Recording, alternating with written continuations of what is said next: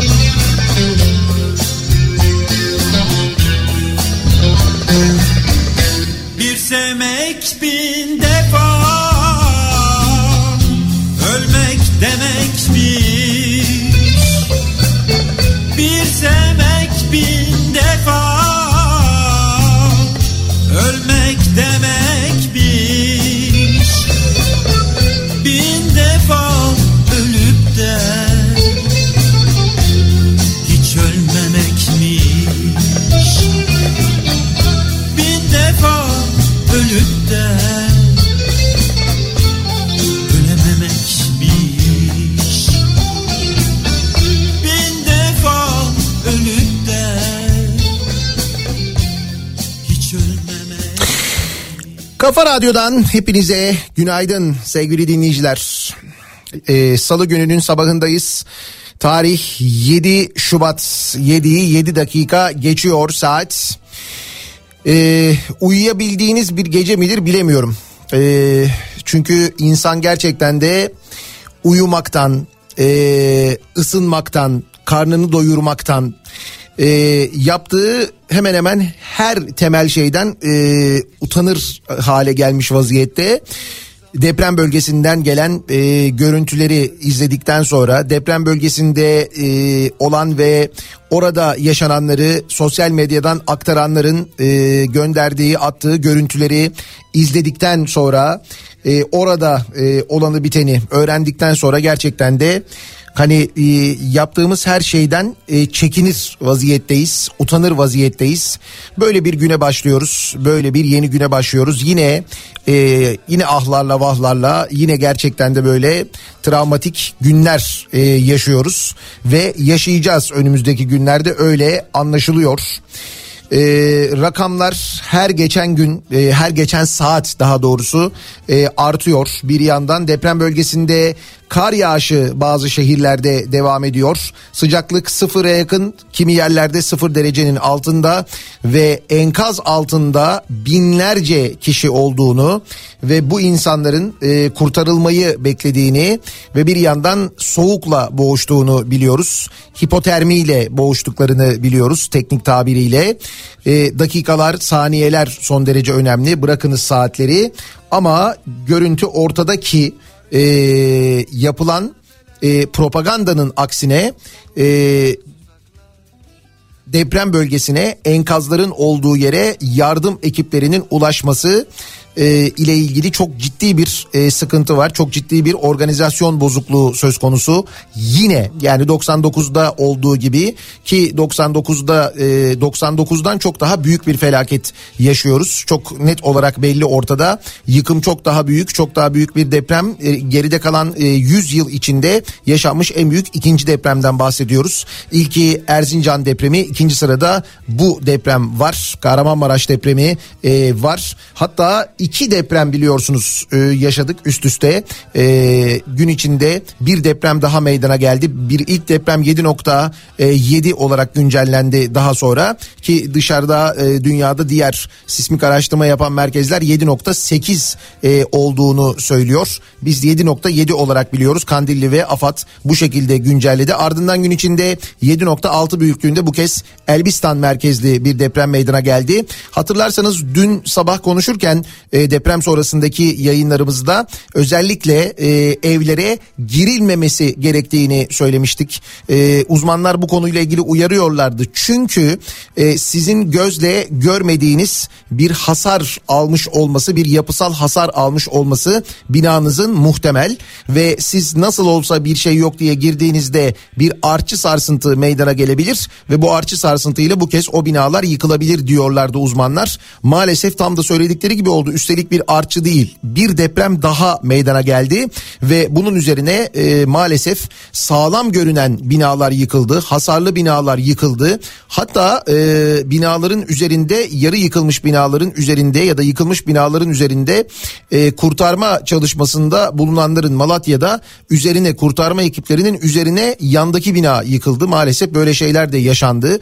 Dün bunların hepsi oldu. Bunların hepsini gördük. E, deprem konusunda ve deprem deprem sonrasında olanlar konusunda epey de artık tecrübeli bir milletiz ama sonrasıyla alakalı öncesinde yapmamız gerekenleri yapmadığımız çok aşikar. Bununla ilgili konuşacağız da zaten uzun uzun daha sonra.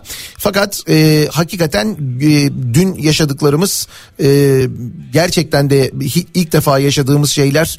Bir de o bölgede olduğunuzu düşünün. Zaten sürekli artçı sarsıntılar var. Beşik gibi sallanıyor. E, her dakika neredeyse böyle bir sallantıyla geçiyor. Üstüne bir ikinci büyük deprem daha oluyor. Nitekim Adana'da e, bir binanın yarısının yıkıldığını gördük. Belki siz de görmüşsünüzdür. İkinci deprem sırasında yayın yapan e, muhabirlerin çektiği, e, kameramanların çektiği görüntüleri gördük bir yandan aynı zamanda. Şimdi gece nasıl geçmiş? Bu arada 2921 son e, rakam sevgili dinleyiciler can kaybı 2921'e yükselmiş e, vaziyette. E, yıkılan bina sayısının e, 6000'i geçtiği ifade ediliyor. E, dolayısıyla rakamın e, hayatını kaybedenlerin sayısının çok daha fazla e, artmasından endişe ediliyor. E, zaten şu anda e, enkaz altındakileri e, kurtarmak için yapılan çalışmalara baktığımızda e, ister istemez bir umutsuzluğa kapılıyoruz. Çünkü e, dün gece boyu e, gün boyu yani kurtarma ekibi gelsin diye e, hemen hemen her şehirden mesajlar e, bizim WhatsApp hattımıza, sosyal medya hesaplarımıza yağıyor. E, en çok kullanılan mecralardan bir tanesi Twitter. Twitter'daki e, akış tamamen e, adresler üzerine dönmeye başladı. Hatta bir ara e, yanılmıyorsam Haluk Levent paylaştı. Yani ahbap hesabı üzerinden yazılıyor. İşte şu adrese yardım, bu adrese yardım, buraya e, kurtarma ekibi gelsin, şuraya kurtarma ekibi gelsin şeklinde çağrılar var. Bu çağrıları bir derlemişler. Hani nerelerde en çok e, çağrı var diye. Birinci sırada Hatay vardı. Hatay e, üstelik Hatay'la ikinci sıradaki şehir arasında iki katı kadar bir fark vardı. Ve gerçekten de görüntü o ki Hatay'a e, çok ama çok e, geç yardım ekipleri ulaşabildi ve hala da tam olarak ulaşmış değil. Ee, Adana'dan gelen bir görüntü var. Dün gece yani ben de çok geç saate kadar aslında ayaktaydım. Saat 3'e kadar takip ettim ne olup bittiğini. Ee, az bir uykuyla ayaktayım. Çok önemli değil o ama benim gördüğüm kadarıyla ve bölgede yaşananlara baktığımızda benim de arkadaşlarım var. Orada e, bir yandan çalışıyorlar haberciler var. E, deniyor ki bir organizasyon sıkıntısı var. Mesela şöyle bir sıkıntı var organizasyonla ilgili. E, Adana merkezli aslına bakarsanız birçok e, şu anda kurtarma ekibi Adana'ya ulaştırılıp Adana'dan e, bir yerlere gönderiliyor. Kaldı ki Hatay Havalimanı biliyorsunuz kapalı. E, Hatay Havalimanı pisti kırıldığı için oraya hava ulaşımı ile e, ulaşmak mümkün değil. Hatay'a en yakın e, meydanda Adana Meydanı ve ağırlıklı olarak da Adana Meydanı kullanılıyor. Adana e, bir yandan sivil uçuşlara da açık aynı zamanda. Mesela e, Gaziantep Havalimanı e, da kullanılıyor ama sivil uçuşlara kapalı. E, keza Malatya Havalimanı öyle e, kullanılabiliyor ama sivil uçuşlara kapalı. Şimdi Hatay için özellikle Adana için ve o bölge için e, Adana kullanılıyor. E, ancak e, dün mesela e, arka arkaya inen uçaklar uçaklardan inen yardım ekipleri ki bu yardım ekiplerinin içinde yurt dışından gelen yardım ekipleri de var. Ee, birçoğu ulaşmış vaziyette Türkiye'ye şu anda ama e, indikten sonra mesela yüzlerce yardım ekibi e, yardım ekibinin yardım ekiplerinde bulunan yüzlerce kişinin saatlerce ki bakın saatler çok mühim burada dakika mühim yani havanın soğukluğuna baktığınız zaman saatlerce havaalanında beklediğini söylüyorlar. Yani inmişler havaalanına ve yardım ekipleri orada bekliyorlar. Diyorlar ki hadi gidelim. Yani nereye gideceksek şimdi mesela Hatay'a gidecekler. Diyorlar ki otobüs yok. Yani otobüs organize edilmemiş. E, doğal olarak bir isyan oluyor e, orada. E, diyorlar ki yani otobüs var ama gelemedi. İşte trafik var e, işte şu oldu bu oldu falan filan şeklinde. Yani bir organizasyon problemi var çok net bir şekilde ortada. Nitekim bu bilindiği için e, bu dillenmesin diye Ee, işte bakın gördünüz mü? 99 depreminde gidilememişti. Şimdi gidildi işte çok şükür bilmem ne falan şeklinde bir propaganda yapılıyor hükümet tarafından. Bu da belli. İşte AFAD başkanı çıkıyor diyor ki ulaşamadığımız hiçbir yer kalmadı diyor. Yalan. Çünkü e, o sırada e, düşünsenize ya şunu düşünün şunu hayal, et, hayal edin sevgili dinleyiciler. Anlayabilmek adına söylüyorum bunu gerçekten de. Şimdi e, dedim ya en başta hani biz e, bir sıcak bir şey içerken şu anda gerçekten çekinerek yapıyoruz bunu. Evimizde işte ya da iş yerimizde böyle sıcakta otururken ve o görüntüleri izlerken bunları yaptığımız için kendimizden utanıyoruz o haldeyiz. Ve fakat e, çok rahat bir şekilde deniyor ki e, işte biz her yere ulaştık. O ulaştık denilen yerlerde insanlar yıkılan evlerinin e, önündeler. Hiçbir kurtarma ekibi yok. Yani hiçbir şey yok. E, ellerine kazmalar, kürekler almışlar. O kazmalarla, küreklerle işte çocuklarını, e, eşlerini, kardeşlerini, annelerini, babalarını elleriyle çıkarmaya çalışıyorlar. Ve o sırada biri diyor ki biz her yere ulaştık diyor. Ve bunu siz duyuyorsunuz bir şekilde işte mesela radyodan duyuyorsunuz. Çünkü radyoda bakıyorum e, radyoları geziyorum dolaşıyorum. İşte bölgeden bilgi verenler de var. E, bunların içinde TRT radyoları da var. TRT radyoları da doğal olarak yetkililerin yaptığı açıklamaları veriyor. Ve orada diyor ki AFAD Başkanı biz diyor her yere ulaştık diyor AFAD olarak diyor. O sırada Hatay'da olduğunuzu varsayın mesela orada olduğunuzu düşünün ve bu açıklamayı duyduğunuzu düşünün. Depremin olduğu andan itibaren üzerinden neredeyse 24 saat geçmiş ve hiç kimse görmemişsiniz daha. Nitekim e, Hatay'daki yetkililer de örneğin Hatay Belediye Başkanı da yine benzer şeyi söylüyor. Keza Elbistan'dan gelen mesajlar var aynı şekilde. Bakın e, bölgeye ulaşan muhabirler e, televizyon kanalları şimdi az önce NTV izliyordum ben. E, NTV'deki muhabirler ki NTV'den bahsediyoruz. Onlar bile diyorlar ki yardım ekibi yok. Çok yetersiz, çok az. Kahramanmaraş'tan yayın yapıyorlar bu anda bu arada canlı. Ee, şehrin bir bölümüne daha yeni e, elektrik verilmeye başlandı. Sokak lambaları yanmaya başladı. E, terk edilen evlerdeki ışıkların yanmaya başladığını gördük. Ama yardım ekibi yok. Burası çok soğuk. E, sıfır dereceye yakın. Biz montumuzla duruyoruz. Zor duruyoruz. E, enkaz altında insanlar e, düşünün ki işte gece yatmışlar üzerlerinde bir pijama var en fazla. O şekilde soğuğa dayanmaya çalışıyorlar ve kurtarılmayı bekliyorlar şu anda. Dolayısıyla gerçekten de çok ee, kötü bir durumla karşı karşıyayız. Hakikaten de e, yaşadığımız şey çok daha büyük. E, şimdi mesela birçok şehirden e, mesajlar geliyor. E, şey dünden beri yalvarıyoruz Hatay'a yardım edin diye. E, işte bak mesela bir dinleyicimiz yazmış. E, ya Hatay'dan şimdi biz bu arada Hatay'da e, yayınlar yayınımız var bizim. E, şu anda bildiğim kadarıyla deprem bölgesinde hemen hemen her şehirde e, yayındayız ve en çok takip edilen radyolardan bir tanesiyiz. Gelen mesajlardan biliyoruz çünkü. Yani sürekli e, deprem yayını yapıyoruz. Elimizden geldiğince bilgi vermeye gayret ediyoruz. İşte Hatay Samandağ'da mesela henüz hiç e, yardım e, yok. Eee yani e, hakikaten de mesela işte Hatay'dan yayın yapılmamasının sebebi bu değil mi diye soruyorlar. Mesela dün Hatay Belediye Başkanı e, Fatih Altay ile Celal Şengör'ün yaptığı programı izledim başından sonuna kadar. E, orada e, Hatay Belediye Başkanı ba- bağlandı ve anlattı yaşadıkları durumu. Yani şu durumda e, şu, haldeyken ve o şehrin belediye başkanı iken şehrin neredeyse tamamı yıkılmışken bir belediye başkanı çıkıp orada yalan anlatmaz geçtim bir insan herhalde yalan şeyler söylemez. Anlattıkları karşısında ağladı Fatih Altaylı. Yani zaten hani e, kendini tutmak mümkün değil.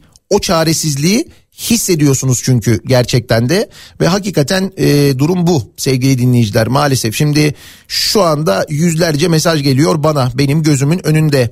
Bu arada deprem bölgesine ulaşmak zor şöyle zor bir hava köprüsü kurulduğu söyleniyor. E, silahlı kuvvetlerin uçakları var. Bu uçaklar kullanılıyor. Türk Hava Yolları kargo uçakları var.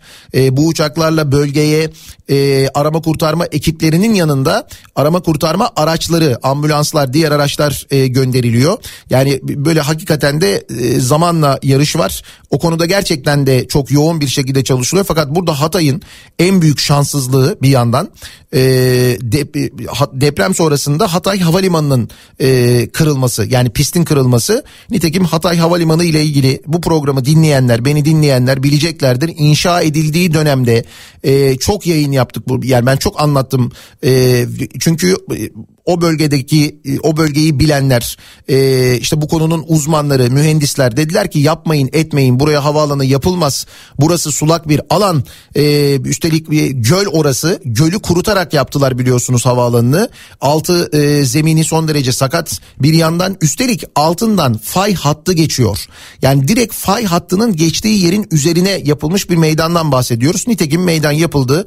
Kaç kere sel aldı meydanı Hatay meydanını hatırlayın. Sular bastı e, ve üstüne şimdi bir de işte gördüğünüz gibi kırıldı ve en lazım olduğu zaman da şu anda kullanılamıyor. Hatay e, havalimanı işte Adana'ya e, iniyor ekipler ya da Gaziantep'e iniyor ekipler oradan e, ulaşmaya çalışıyorlar e, şu anda Hatay'a. Şimdi biz dünden beri e, olanı biteni bir miktar e, konuşalım. Toparladım ben de e, gece boyu yapılan açıklamalar, gün boyu yaşananlar bunlarla ilgili de bilgiler e, vereceğiz sevgili dinleyiciler sizlere. E, ama ondan önce bir ara verelim kısa bir ara hemen ardından devam edelim.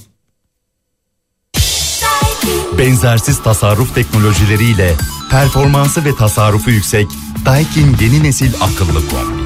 Daiki'nin sunduğu Nihat'la muhabbet devam edecek. Reklam.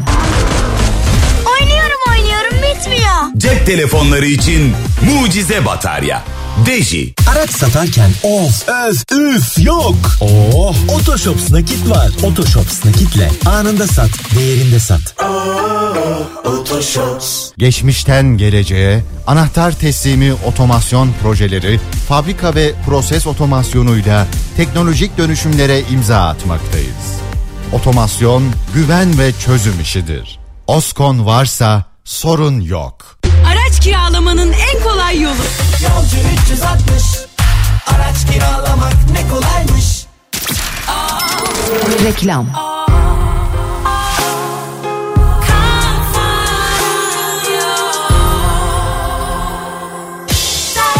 Benzersiz tasarruf teknolojileriyle performansı ve tasarrufu yüksek Daikin yeni nesil akıllı kombi. Daiki'nin sunduğu Nihat'la muhabbet devam ediyor.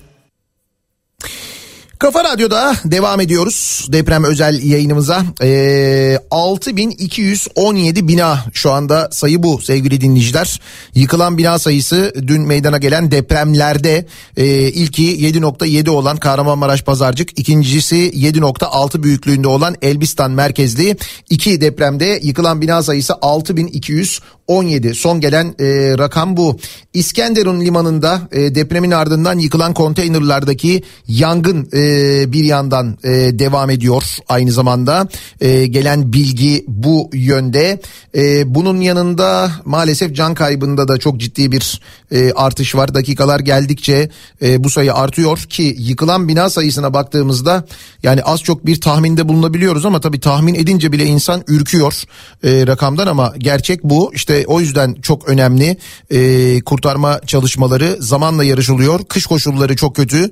E, soğukta e, hipotermi tehlikesiyle donma tehlikesiyle karşı karşıya insanlar. Sıfırın altındaydı deprem bölgesinde dün gece birçok yerde. E, hava sıcaklığı. Şimdi mesela e, dediğim gibi hani bu kurtarma çalışmaları ile ilgili e, ne durumda acaba ne kadar ekip ulaşmış falan sorusuna demin anlattığım gibi yetkililer her yere ulaştık biz her yere gittik hepsine ulaştık falan diye böyle propaganda yapıyor olsalar da hiç durum öyle değil. Şimdi e, dün gece hatta bundan işte ne kadar 6 saat önce gece 1-1.30 civarında e, Fatih Altaylı yazmıştı e, sosyal medya üzerinden Twitter üzerinden. E, az önce tüm Türkiye'nin tanıdığı bir gönüllü aradı. Hatay'da AFAD yok diyor. Millet elleriyle enkazdan adam çıkarmaya çalışıyor diyor. Askerden destek istemekte geç kalındı deniyor. O da yetmedi diyor. Deprem sonrası süreç çok kötü yönetiliyor diyor ve ağlıyor. Ee, benzer mesajlar yakınlarımızdan tanıdıklarımızdan bize de geliyor. Hatay'dan çok fazla gelen mesaj var ama benzer mesajlar Kahramanmaraş'tan da geliyor. Ee, benzer mesajlar Adıyaman'dan da geliyor. Ee, inanın e, durum gerçekten kötü sevgili dinleyiciler. Yani bir e, afet konusunda e, bir kötü yönetim var. Şimdi üstelik e, o bölgeyle ilgili e, yapılanlar yani birazdan anlatacağım size gerçekten inanılmaz hazırlanan raporlar hatta ve hatta bizatihi Kahramanmaraş bundan iki sene önce pilot bölge seçilmiş afet risklerinin azaltılması ile alakalı. Yani e, hani bunu şey olarak yazsanız böyle mizah olarak yazsanız olmaz. Gerçekten de anlatacağım birazdan inanamayacaksınız duruma. Şimdi 7 gün süreyle yaz ilan edildi e, dün Cumhurbaşkanlığı kararıyla e, ve bu meydana gelen depremler sebebiyle e, 7 gün milli yaz ilan edildiği duyuruldu. E, 6 Şubat'tan başlayıp 12 Şubat pazar günü güneşin batışına kadar tüm bayraklar yarıya iniyor. E, tüm yurttaki kamu binalarında ve dış temsilciliklerde durum böyle olacak. E, bir milli yaz, ulusal yaz durumu e, söz konusu. Okullar bir hafta süreyle tatil edildi. E, kış koşulları bir yandan zaten bununla ilgili çeşitli riskler var ama deprem bölgesi de başta olmak üzere Milli Eğitim Bakanlığı tüm Türkiye'de okulların 13 Şubat tarihine kadar tatil ilan edildiğini duyurdu. Sömestr tatili bir hafta daha uzamış oldu böylelikle. Ve e, tabii bu e, bilgiler bir yandan gelirken aynı zamanda bir yandan her felakette yaşadığımız şeyleri yine yaşıyoruz. Yine e, inanamadığımız yani gerçekten bizim insan olarak düşünemediğimiz inanamadığımız şeyler yaşıyoruz. Ben artık e, dün de söyledim e, akşam yaptığımız yayında gerçekten de bu meslek hayatımın benim 6. deprem yayını mı 7. deprem yayını mı artık yani bizim böyle e, meslek hayatımızda bir deprem akışı var.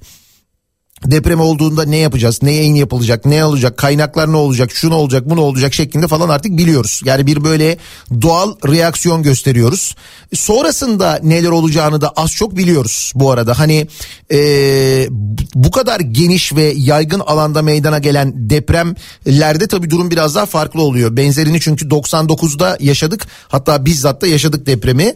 E, bu 99 depremi e, büyüklüğünde hatta çok daha büyük bir deprem. Yani e, etkilediği alan açısından daha büyük, kuvvet e, açısından, güç açısından daha büyük. Üstelik bir değil iki depremden bahsediyoruz ve gerçekten de durum çok kötü. Şimdi e, diğer depremlerde yaşadığımız dediğim gibi benzer şeyler yine oluyor. Yani bunu anlamak yani insan olarak anlamak hakikaten mümkün değil sosyal medya üzerinden ya da kendilerini duyurabilecekleri kanallar üzerinden şimdi insanlar paylaşımlar yapıyorlar ve gerçekten de bu arada e, göçük altında kalan ve e, işte yakınlarına yazar ama şimdi düşünsenize göçün altındasınız e, ve e, cep telefonunuza ulaşabiliyorsunuz. Yakınlarınızı arıyorsunuz ama şebekeyle ilgili problem var. E, şebekeyle ilgili hakikaten problem var. Bu arada GSM operatörleri bölgeye deli gibi seyyar baz istasyonları gönderiyorlar. Onlar belki yeni çalıştı çalışmaya başladı başlayacak ama o sırada belki e, işte mesajlaşma ya da internet yolunu kullanıyorsunuz. Yakınlarınıza mesaj atıyorsunuz bir cevap alamıyorsunuz. Ya da yakınlarınıza mesaj attığınızda bu sefer yakınlarınız sosyal medyadan paylaşıyorlar. Yakınım şu adreste şurada bakın mesaj attı diye bizzat kendi fotoğrafını çekip sosyal medyada paylaşan var enkaz altında. Bu şekilde kurtulan da var bu arada. Yani bu şekilde Twitter'da paylaşınca örneğin e, yayılan ve hemen o bölgeye gidip insanların kurtardığı insanlar var. Hal böyleyken göçük altındayım yangın çıktı diyerek Afyon Karahisar'dan paylaşım yapan var. Ya böyle bir şerefsiz var mesela. Yapmış bunu yani adam. Göçük altındayım yangın çıktı diye sosyal medyadan paylaşım yapıyor. İbrahim Ö diye bir e, şerefsiz 23 yaşında ve yakalanmış gözaltına alınmış. Yazmış yani böyle Afyonkarahisar'da yaşıyor. Göçük altındayım yangın çıktı Gaziantep İslahiye'deyim 6 aylık bebek var. Bir de bakın bunu yazıyor. Adres de yazıyor. İşte Atatürk Bulvarı bilmem ne bilmem ne no 1 falan diye bir de şeyler koymuş sonuna. Ee, sonuna da hashtagler koymuş. Deprem oldu, Afat deprem, Gaziantep yardım böyle etiketler de koyuyor aynı zamanda. Ee, ve işte Cumhuriyet Savcılığı koordinesinde Siber Suçlarla Mücadele Şube Müdürlüğü ekipleri tarafından gözaltına alınıyor. Şimdi bu bir yani bu mesela bizim anlayamadığımız bir insan formu. Daha beteri var. Daha beteri var. Ee, yine enkaz altında bulunan ve telefon numarasını yazan ya da işte Twitter üzerinden ya da başka sosyal medya uygulamaları üzerinden durumlarını anlatanları bir yine uygulama üzerinden arayan AFAD yetkilisiymiş gibi konuşup dalga geçen işte ben binanın yanındayım bir bağırın bakayım duyayım sizi falan diye böyle dalga geçen ee, tipler var. Bunu da yaptılar dün mesela biz bunu da yaşadık. Şu felaketin içinde bunu da gördük. Bu da yakalanmış. Bu da gözaltına alınmış. Bu şerefsizi de yakalamışlar. Şimdi ne ceza veri- verilecek bunlara önemli olan o. Çünkü daha önümüzde çok uzun bir süreç var. Geçtik bundan sonra yaşanacak olan felaketlerde yapamasınlar e, diye e, ibretlik cezalar verilmesi gerekiyor bu e, yaşam formlarına. Öyle yapmak lazım yani. Dün yaşananlara şöyle bir bakalım bir yandan. Ee, şimdi insanlar e, can derdinde nasıl yardım edilebilir? Ne oluyor ne bitiyor bunları e, öğrenmeye çalışıyoruz. Şimdi biz doğal olarak öğrenmeye çalışıyoruz. Biz sade vatandaş olarak e, işte sosyal medyadan öğrenmeye çalışıyoruz. Yakınlarımızı arayıp öğrenmeye çalışıyoruz. E, bize geldiği gibi doğal olarak birçok siyasi partiye de yardım çığlığı ulaşıyor. Özellikle e, işte mesela Hatay'dan e, çok fazla geliyor. Bu arada e, sabah saatlerinde yani deprem olduktan sonra gün ışıdıktan sonra e, işte Cumhurbaşkanlığından paylaşımlar yapılıyor. İşte Cumhurbaşkanı bölge valileriyle görüştü. Cumhurbaşkanı belediye başkanlarıyla görüştü diye. Sonra bir bakıyoruz Cumhurbaşkanı, Cumhurbaşkanı aynı zamanda AKP Genel Başkanı e, CHP'li belediyelerimiz örneğin Hatay Belediye Başkanı'nı aramamış. E, bizzat Cumhurbaşkanlığından yapılan duyurudan görüyoruz bunu. Adana Belediye Başkanı'nı aramamış. Yani AKP'li olan şehirlerin belediye başkanlarını aramış. Valilerin hepsini aramış. Ama CHP'li olan belediye başkanlarını aramamış Cumhurbaşkanı. Ya bunu bizzat oradan yapılan açıklamadan görüyoruz. Doğal olarak bir tepki yükseliyor. Bu tepki yükselince aradan bir zaman geçtikten sonra Cumhurbaşkanı Hatay Belediye Başkanı'nı da aradı şeklinde bir açıklama yapılıyor. Şimdi hal böyleyken e, Kılıçdaroğlu CHP Genel Başkanı e, AFAD'ın merkezine gidip e, bilgi almak istiyor ve bununla ilgili randevu istiyor sevgili dinleyiciler. E, bakın e, depremlerin hemen ardından AFAD'dan randevu talep ediyor Kılıçdaroğlu. Akşam saat 17.15'te yaptığı açıklamada 17.15'te AFAD'dan randevu talebinde bulundum. Şu ana kadar bir dönüş olmadı. Nedenini gayet iyi biliyorum. Bunlar bugün bugün için hiç önemli değil diyor. Bu açıklamanın üzerinden yani bana randevu verilmedi e, AFAD'dan açıklaması üzerinden açıklamadan iki buçuk saat geçtikten sonra AFAD başkanlığına davet ediliyor kendisi bu açıklamayı yapınca. Kılıçdaroğlu ve beraberindeki CHP heyeti e, AFAD başkanlığına gidiyor. E, Cumhurbaşkanı yardımcısı Fuat Oktay orada. AFAD başkanı Yunus Sezer orada.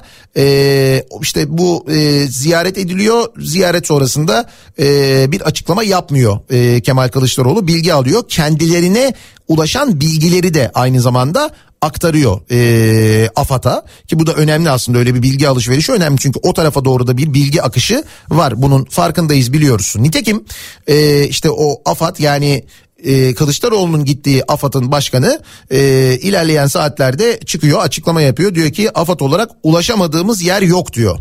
Ulaşamadığımız yer yok dediği dakikalardaysa insanlar canhıraş buraya gelen kimse yok diyor. Geçtik onu ya onların söylemesine gerek yok ki. İzliyoruz görüyoruz zaten ya dün Habertürk e, televizyonu bir yayın yapıyor. Zannediyorum Kahramanmaraş'ta mıydı bir yerdeydi muhabir anlatıyor. E, bir şey var bir e, enkaz var o enkazda bir ekip çalışıyor. Zannediyorum e, AFAD ekibi olabilir anlatıyor işte diyor ki burada diyor ekipler diyor çalışıyor falan diyor işte şu anda diyor kurtarılıyor işte bir kişi çıkarıldı şimdi diyor hastaneye götürüldü diyor sürekli aynı şeyleri anlatıyor. O sırada bir kadın geliyor yanına burada diyor ekipler yok bir tane ekip var tek bir ekip var söyleyin bunu diyor. Bu sözler yayına çıkıyor. Bu sözleri duyduktan sonra hala ısrarla Habertürk muhabiri diyor ki e, şu anda diyor bulunduğumuz bölgede diyor ekipler diyor çalışmalarına devam ediyor diyor. Yok orada yok. Bir tane ekip var mesela. O ekip ne yapsın? Onlar da çalışıyorlar zaten. Onlara tabii ne diyebiliriz? Ama öyle ekipler orada durumu söz konusu değil. Ve birçok yere hiç kimse ulaşmış değil zaten. Ee, Adana yine hasar alan şehirlerden bir tanesi. Ve maalesef Adana'da e, dün biz yayına girdiğimizde Adana Büyükşehir Belediye Başkanı 10 binadan bahsediyordu. E, ve dün özellikle e, söylemiştik. Demiştik ki...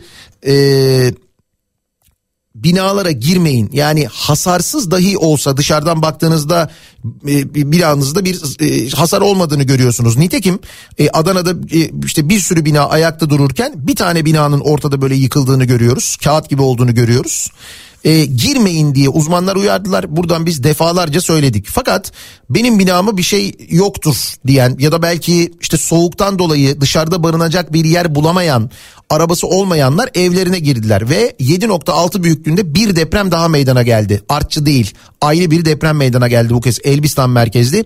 İşte o depremde örneğin Adana'da bir bina e, sağlam görünen bir bina yıkıldı. Ee, ve maalesef göçük altında kalanlar oldu. O nedenle bu artçılar devam ettiği müddetçe ki daha da devam edecekmiş gibi görünüyor.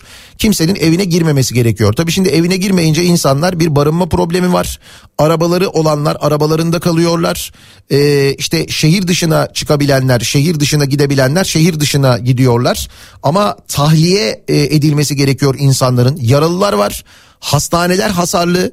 E, dün gece boşaltılan hastaneler var. Yıkılan hastaneler var. E, şimdi işte dünden beri söylüyordu mesela e, tecrübeli askerler, orduyu donanmayı bilen askerler. Şimdi Hatay'a ve deprem bölgesine son derece yakın İskenderun. İskenderun'da çok büyük bir liman var. İşte bu limana askeri gemiler gönderilsin. Bu askeri gemilerle insanlar tahliye edilsin. Bu şekilde tahliye sağlayabilecek e, kabiliyette gemileri de var bu arada Türk Silahlı Kuvvetleri'nin. Yani a, e, hemen böyle e, barınma için kullanılabilecek hastaneye döndürülebilecek nakil için kullanılabilecek gemiler de var. Nitekim şimdi e, şimdi gelen bir haber var. İskenderun limanına e, bu şekilde yaralıların tahliyesi için gemiler e, gönderilecek ve bu gemilerle tahliye de gerçekleşecekmiş aynı zamanda şimdi böyle bir bilgi de geldi.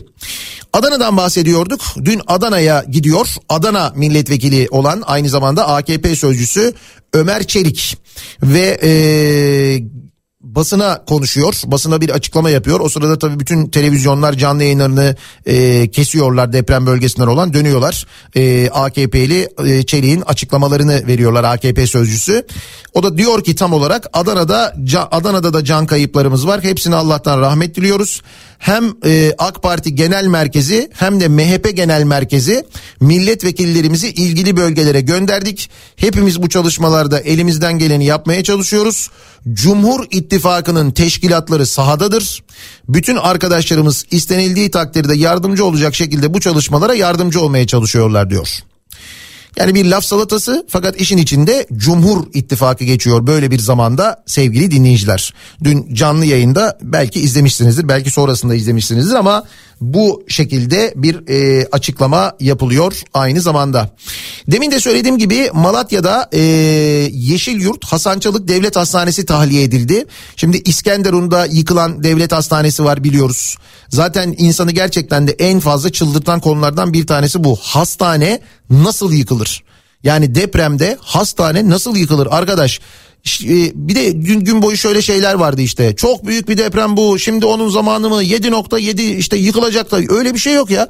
7.7 yıkılacak tabi diye bir şey yok. Nesin sen şey misin yani böyle de, ona karar veren birisi 7.7 ise o zaman yıkılır ona yapacak bir şey yok. Hayır efendim yapacak bir şey var. 8 büyüklüğünde deprem oluyor. 8,5 büyüklüğünde deprem oluyor. Örneğin Japonya'da, örneğin Şili'de İnsanlar e, çıkıyorlar binalardan dışarıda bekliyorlar. Binalar sallanıyor sallanıyor tekrar duruyor. Ondan sonra tekrar e, hayatlarına kaldıkları yerden devam ediyorlar. Hiç öyle bir şey yok. Kaldı ki güçlendirilen birçok hastane ya da gerçekten deprem yönetmeliğine uygun yapılan hastaneler ayakta duruyor işte. Ama bu hastane böyle yapılmamış. Ya da bu hastane işte diyorlar ki o eski bir hastaneydi. E o zaman yenileseydin. Kim tuttu seni? Biri mi tuttu seni kolundan mesela? Niye bu, bu hastaneyi yenilemeyin mi dediler? Bu hastaneyi güçlendirmeyin mi dediler? Niye yapılmadı 24 senede? 99'dan önce mi yapılmış bu hastane? Öyleyse bile 24 sene vardı ya. 24 senede niye bu hastane e, yıkılıp yeniden yapılmadı ya da güçlendirilmedi mesela? Niye böyle yapılmadı? E o eski hastaneydi. Aa, o zaman iyi tamam eski hastane ise o zaman tamam yani. E, Malatya'da Yeşil Yurt Hasançalık Devlet Hastanesi dün gece tahliye edilmiş sevgili dinleyiciler. Eee sağlık çalışanları hastanedeki tıbbi eşyaları e, toplamışlar. E, hava durumunun eksi iki derece olduğu e, bir yer burası ve hastanede yatan hastalar da aynı zamanda e, tahliye ediliyorlar. Malatya demişken Malatya'dan gelen bir e, bilgi, bir görüntü daha var. Şimdi bu yıkılan binaların arasında muhakkak e, eski yapılar yani 99'dan önce yapılan binalar var. 99 depremi sonrası biliyoruz ki yeni bir deprem yönetmeliği çıkarıldı. Fakat bu deprem yönetmeliği sonrasında delik deşik edildi. E, bir sürü şey değiştirildi. İşte yapı denetimle ilgili kurallar değiştirildi. E, böyle çok abuk subuk bir noktaya geldi iş. İşin içine rüşvet girdi, işin içine para girdi. Girdiğini biliyoruz. Nereden biliyoruz? Buyurun okuyalım size. Bir yıl önce Malatya'da bir yıl önce yapılıyor Asur konutları. Böyle bir proje böyle iki tane bloktan oluşuyor ee, bu proje. Malatya'nın en yeni yerleşim yerlerinden Bostanbaşı mevkiinde inşa ediliyor. İki bloklu Asur konutları projesi. Şimdi projenin e, projeyi yapan İshak İnşaat. İshak değil ama İs-Hak İnşaat. Ee, ve bu projenin tanıtımının yapıldığı bir internet sitesi var. İnternet sitesinde aynen şöyle yazıyor. Projenin özellikleri yazarken son deprem yönetmeliğine uygun betonarme proje depreme dayanıklı radye temel. Bunlar da yazıyor. Aynen bu şekilde yazıyor ve e, internetteki ilanlarda da görüyoruz ki Malatya'da e, bu sitedeki daireler depremden önce 2 milyon 800 bin liraya falan satılıyor. Bu fiyata da satılan dairelerden bahsediyoruz. Tabi sosyal ve yapısal bilgiler diye böyle bir bölüm var. Ee, işte e, C35, C40 beton e, falan diye bu iki tane şey var. Depreme dayanıklı radyo temel son deprem yönetmenine uygun betonarme proje. Onun haricindeki her şey e, işte futbol sahası, basketbol sahası, kamelyalar falan filan diye gidiyor. Ve bu binalar yıkılıyor sevgili dinleyiciler. Bu binalar yıkılıyor. Bakın bir yıl olmuş bir yıl hatta baya böyle binanın çökme anı falan da böyle yerle bir olmuyor ama çöküyor bina. Ee, bu binanın çök, çöktüğü anın görüntüsü var. İnsanlar çekmişler. Daha bir yıl olmuş. Bir yıl önce yapılmış. Şimdi bir, bir yıl ön, bir yıldır insanlar yaşıyorlar. Deyin ki bir yıl daha geriye gidin. Bir de bir yılda inşaat sürmüş olsun. Demek ki iki yıllık bir mazisi olan bir inşaattan bahsediyoruz. Ne yapmış e, Malatya Belediyesi ya da Malatya'daki görevli kimse işte bunu denetlemekle ilgili sorumlu olan Malatya Çevre Şehircilik İl Müdürlüğü yetkilileri ne yapmışlar mesela? Baya baya büyük binalardan bahsediyorum. Yani böyle küçük falan değil hani görünüyor da yani. Önünden geçerken dersin ulan kim yapıyor bunu? Denetleyen var mı bizden biri? Bir bakalım denetleyelim falan dersin yani. İşte bir yıl önce yapılan binaları denetlememişler. Bir yıl önce yapılan binalardan bahsediyoruz. 3 yıl, 5 yıl, 10 yıl, 20 yıl 30 yıldan falan bahsetmiyoruz. Bakın bir yıl önce yapılan bina yıkılıyor Malatya'da. Daha bunun ötesi var mı? Daha ötesi var mı? Şimdi burada kime e, e hesap soracağız? Muhakkak bu İshak inşaatın sahiplerine hesap sorulacak. Bu inşaatı yapanlara, bunu onaylayan mühendise falan bunlara hesap sorulacak. Malatya Belediyesi ne yapacak mesela ne diyecek? Ne diyecek mesela biz orayı denetlemeyi unutmuşuz mu diyecek. Biz bakmadık mı diyecek. E zaten işte denetlemek bakanlığın göreviydi mi diyecek. Ne olacak? Adıyaman Belediyesi ne diyecek? Adıyaman Belediye binası yıkılmış ya. Yani görevi e, bu yapılan inşaatları e, denetlemek olan belediyenin binası yıkılmış. Daha bunun ötesi var mı? Hastane yıkılmış diye konuşuyoruz ya hastane. Hastaneyi depreme dayanıklı yapmamışlar havalimanını yanlış yere yapmışlar. Havalimanını fay hattının üzerine yapmışlar da bunu yaparken söylediler. Ha bu sonradan öğren. Aa bir dakika orada fay varmış oraya yapmayın değil. Yapılırken söylendi. Yapmayın etmeyin buraya meydan yapılmaz denildi yani. Ve denildi diyorum ya size bakın e, jeoloji mühendisleri odası. Şimdi bu odaları sevmiyorlar ya. Hani işte bunlar terör yuvası bunlar bilmem ne falan ne kadar geldi artık böyle odaları sevmiyorlar. Niye? Çünkü odalar doğruları söylüyorlar. Diyorlar ki e, oraya inşaat yapılmaz. Adam diyor ki ben buraya inşaat yaparım. Çünkü damarında onun şey akıyor zaten çimento akıyor. Ve oradan e, bir tek onu yapmayı biliyor. Bir tek onu yapabiliyor. Ne kadar yeteneksiz de olsa ne kadar beceriksiz de olsa ne kadar kafası çalışmasa da inşaat yapabiliyor. Ve bunu yaparken kafasının çalışmadığı yerlerde yeteneğinin olmadığı yerlerde kimse onu denetlemiyor da. Lan bu adam hayatında ilk defa inşaat yapıyor. Biz bunu bir denetleyelim diyen bir mekanizma da yok. Yani dolayısıyla karşı tarafta bir korku yok. Yaparım ben bu inşaatı diyor ne olacak diyor ve yapıyor. Ve yapmasın diye uyarıyor jeoloji mühendisleri odası. Sonra ne oluyor? Tukaka oluyor bu oda. İşte o siyasi partilerin il temsilcileri de konuşuyor. Bunlar bilmem ne falan diyor. Ve bakın o jeoloji mühendisleri odası iki yıl önce Kahramanmaraş Pazarcık merkezli 7.4 büyüklüğünde deprem olacağını rapor edip yetkilileri uyarmış. Yerine neredeyse büyüklüğüne kadar uyarmış. Ve e, hakikaten de çok acayip yani 2 Mart 2021'de sevgili dinleyiciler Jeoloji Mühendisleri Odası fay üzerinde yaşayan kentlerimiz Kahramanmaraş raporu 9 isimli kritik bir rapor yayınlıyor. Bu arada bu raporun bir benzeri Hatay içinde var ona da bakacağız. Rapor can ve mal kaybının yaşanmaması için gerekli önlemlerin alınması amacıyla Cumhurbaşkanlığı, bakanlıklar, valilikler, belediyeler başta olmak üzere bütün siyasi parti liderleri ve milletvekilleri de dahil bütün ilgili yerlere gönderiliyor. Depremin merkezi ve büyüklüğünün 2 yıl önceden tespit edildiği bilimsel raporda şu tespitler var Kahramanmaraş'la ilgili.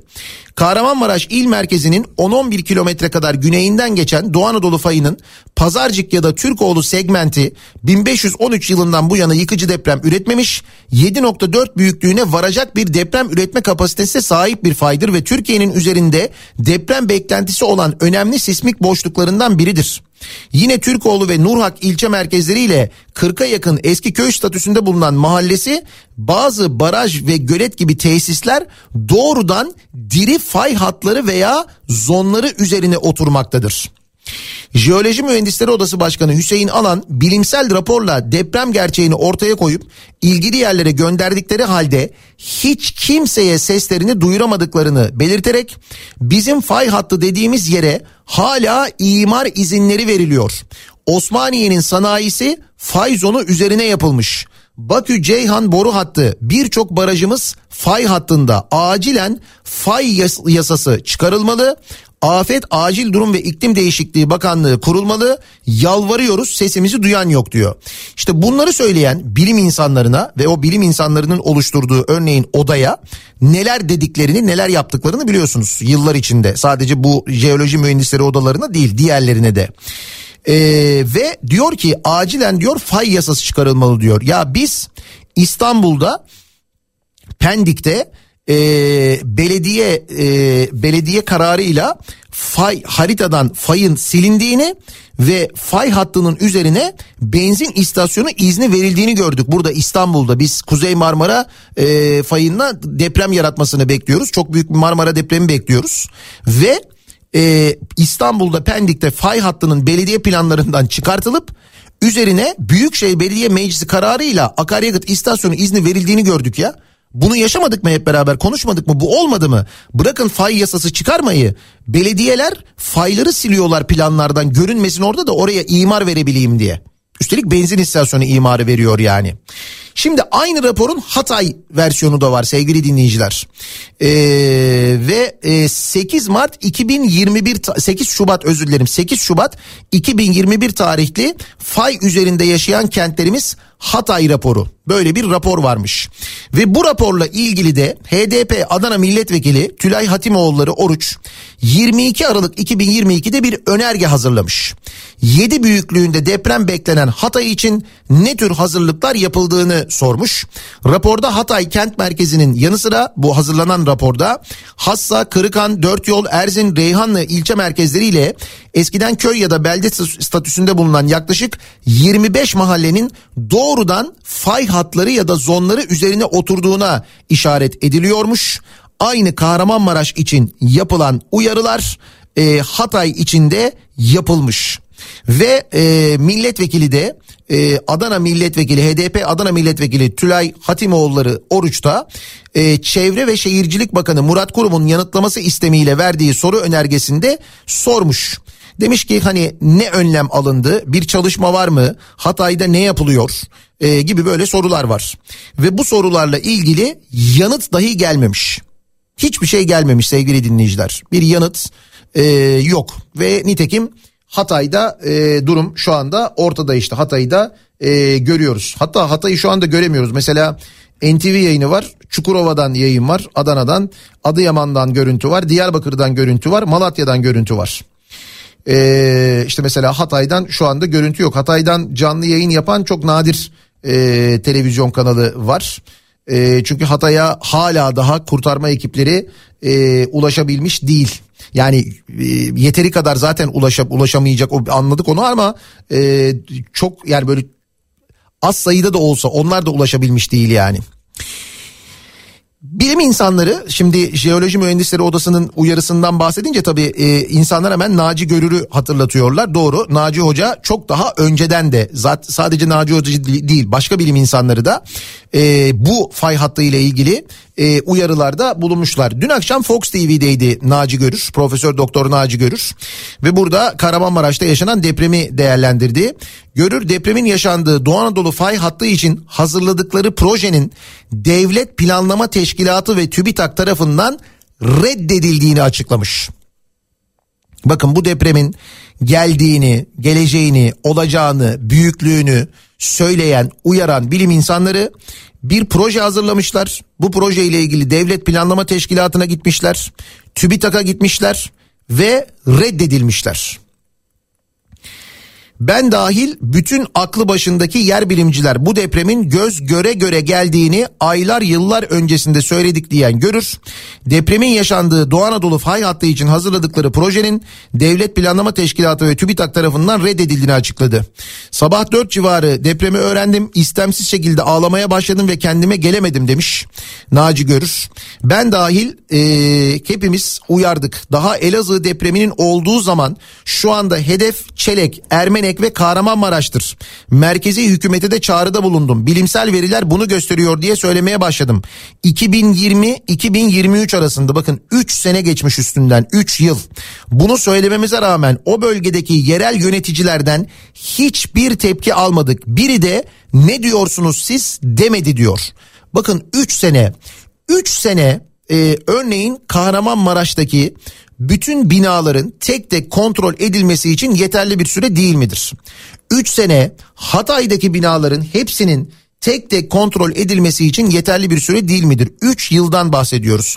Devleti de e, devletin imkanlarını da arkanıza alarak bizim bir şehircilik bakanlığımız var. Sürekli bina yapmakla, millet bahçesi yapmakla övünen biliyorsunuz. Bu arada Çevre ve Şehircilik Bakanı yok farkındaysanız hiç iki gündür göremiyoruz. E, bir şey hani bir onları da arkanıza alarak bir hızlı harekete başlasanız 3 yılda herhalde bu şehirlerdeki binaların hepsi tek tek kontrol edilebilirdi değil mi? Bu yapılabilirdi. Bu yapılmamış. Doğu Anadolu fayı üzerinde diyor Naci Görür. Depremlerin gelebileceğini öngördük. Elazığ'da Elazığlıların bir deprem kentinde oturduğunu fark etmediğini gördüm ve kentte konferanslar verdik. İnönü Üniversitesi'nde konuşmalar yaptım. Malatya'da halka seslendim. Bunun üzerine bir proje hazırladık. Harita Genel Komutanlığı'nı da işin içine sokarak bir proje hazırladık ve devlet planlamaya sunduk. TÜBİTAK'a sunduk. Bu projeler reddedildi diyor. Şimdi devlet planlama teşkilatının başında kim varsa TÜBİTAK'ın başında kim varsa çıksın desin ki biz bu projeyi bu yüzden reddettik. Çıksınlar söylesinler bilelim. Desinler ki mesela bize saçma geldi o yüzden reddettik. Ya da biz öyle olacağını düşünmedik. Deprem olacağını düşünmedik o yüzden reddettik. Ya da çok maliyetliydi o yüzden reddettik desinler bilelim biz.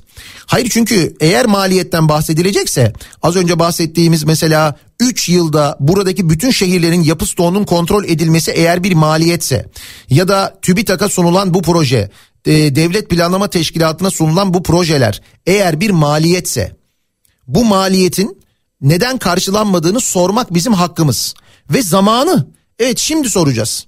E şimdi diyorlar ya zamanı değil. Hayır kardeşim zamanı. Deprem vergileri ne oldu diye sormanız bunu zaten zamanı olmaz ki ya. Depremden önce sormuşsun, depremden sonra sormuşsun. Ne fark eder? Zaten yanıt vermiyorlar ki verdikleri yanıtlar zaten lakayt. Ama ödediğimiz verginin hesabını sormazsak işte iş bu noktaya geliyor. Devlet Planlama Teşkilatı'na TÜBİTAK'a bilim insanları proje sunuyorlar. Bu reddediliyor. Dönüyor gidiyor şey ense ısıtmalı araba alıyor. Devlet Malzeme Ofisi üzerinden kendine. Nereden alınıyor o araba zannediyorsunuz siz? Cebinden mi alıyor? Hayır senin benim bizim ödediğimiz vergilerden bunların içinde deprem vergileri de var. Deprem vergilerinden alınıyor. Evet oradan alınıyor çünkü o para hazineye aktarılıyor. Hayır bunlar deprem vergisi kenara koyalım bunlara hiç dokunmayalım sadece deprem hazırlığı için kullanalım demiyorlar ki yapmıyorlar. Yapmadıklarını kendileri de söylüyorlar zaten. Bak yine mesela bu soru gündemde toplanan paraların büyüklüğü var. Bugüne kadar verilen yanıtlar var. Şimdi onları da e, anlatayım ben ama müsaade ederseniz bir kısa ara verelim. E, bir nefes alayım bir su içeyim hemen ardından devam edelim. Kafa Radyo'da devam ediyoruz yayınımıza sevgili dinleyiciler. Deprem bölgesinden bilgiler geliyor. Ee, onlara da bakıyoruz bir yandan. Şimdi az önce bahsetmiştim ya size yayının başında e, Kahramanmaraş'tan NTV e, canlı yayın yapıyor diye. Şimdi tabii canlı yayının yapıldığı yeri e, yerin etrafından geçenler e, protesto ediyorlar durumu. Yani yardım ekiplerinin gelmediğini anlatıyorlar. Hoş e, yayını yapan muhabirler de söylediler zaten başta. Biri Özden er, Erkuş'tu da diğer şimdi muhabirin ismini hatırlayamadım özür dilerim. Onlar da yayının başında söylediler. Tabii NTV'de oldukları için böyle daha şey cümlelerle söylüyorlar ama işte diyorlar ki yani yeterli yardım ekibi yok Kahramanmaraş'ta diyorlar. Ee, onu anlatıyorlardı. Fakat o sırada insanlar e, oradan geçenler gelip e, tepki göstermeye başladılar. Buraya gelen yok işte yardım yok çadır yok şu yok bu yok falan diye anlatıyorlar. Böyle olunca tabii NTV Kahramanmaraş'tan yapılan yayını kesmek e, zorunda kaldı. Gerçeklerden kaçılıyor sevgili dinleyiciler. Şimdi 99 depremini hatırlayanlar 99'da bölgeden yapılan yayınlar ya da 99 senesinde e, yine benzer böyle e, işte organizasyonsuzluk, yardımın gidememesi e, ki yaz aylarındaydık biz o zaman. Ona rağmen hani şu anda yaşanan e, zamanla yarış belki o zaman biraz daha e, makuldü. Yani işte 100 saat sonra e, kurtarılanlar olmuştu falan ama burada bu soğukta bu kadar süre mümkün değil insanların enkaz altında beklemesi. O nedenle hız çok önemli. Ya dolayısıyla bir organizasyon bozukluğu olduğu aşikar. Şimdi o zaman eleştirilen ki o zamanın hükümeti de çok eleştirilmişti. Şimdi bu zaman eleştirdiğiniz vakit tukaka oluyorsunuz. Müsaade edilmiyor. İşte medyanın kontrolü işte protesto ediyorlar insanlar çat diye kesiliyor. Gel kardeşim ne diyeceksin anlat derdini diyeceklerine yayını kesiyorlar. Niye? Çünkü medyanın yüzde doksanı kontrol altında böyle bir durum var. Biz buna alışığız ama ya bu bir felaket ve gerçekten de bu felaket böyle göz göre göre gelmiş bir felaket. Hakikaten öyle. Şimdi diyorum ya size çok sayıda e, mesaj geliyor e, dinleyicilerimizden. Ee, sadece Hatay'da değil Maraş merkezde de ne bir canlı yayın ne de bir yardım var. Ee, göçük altında yakınlarımız babam Ankara'dan çıktı Maraş'a gitti koskoca şehir yerle bir olmuş 3 ekip sayabildim dedi diyor mesela ee, bir dinleyicimiz. Antalya'dan kızım AFAD gönüllüsü olarak sabah erken saatte yola çıktı. Dün akşam zorlu bir yolculuk sonunda Hatay'a ulaştılar. Ekipman olmadığı için akşam itibariyle bekliyorlar maalesef diyor. Yani Mesela e, işte AFAD gönüllüleri ya da işte görevlileri ulaşıyorlar fakat ekipman ulaşmadığı için oraya e, bir şey yapamıyorlar. Ekipman niye e, ulaşmıyor? İşte orada bir organizasyon problemi var. Hatay Havalimanı'nın kapalı olması bunda etken ama dün belediye başkanı dedi ki ya tamam dedi Hatay Havalimanı kapalı ama Adana'dan buraya karayoluyla ulaşmak mümkün. Yani Adana'ya gelsinler Adana'dan gelsinler dedi dün gece mesela e, Adana Belediye Başkanı e, bunu anlatıyordu. Eee Eski bir askeri personelim. Hatay'da havaalanları kullanılmıyor. Evet ama birçok helikopteri var ordumuzun. 20 kişilik gruplarla ekipleri istedikleri her yere indirebilirler. Helikopterler bunun için müsaittir. Neden kullanılmıyor diye soruyor bir dinleyicimiz. Yani şu ana kadar gelen görüntülerde e, askeri personel var. Yani birçok yerde askeri personelin görev aldığını görüyoruz biliyoruz. E, askeri uçaklar nakliye uçakları harıl harıl çalışıyorlar onu da görüyoruz. Ama ben şu ana kadar helikopter görmedim. Bilmiyorum Türk Silahlı Kuvvetleri'nin yaptığı açıklamada da var mı? Hava koşulları yüzünden mi acaba kullanılamıyor helikopterler? Ondan da çok emin değiliz ama doğru kullanılabilir.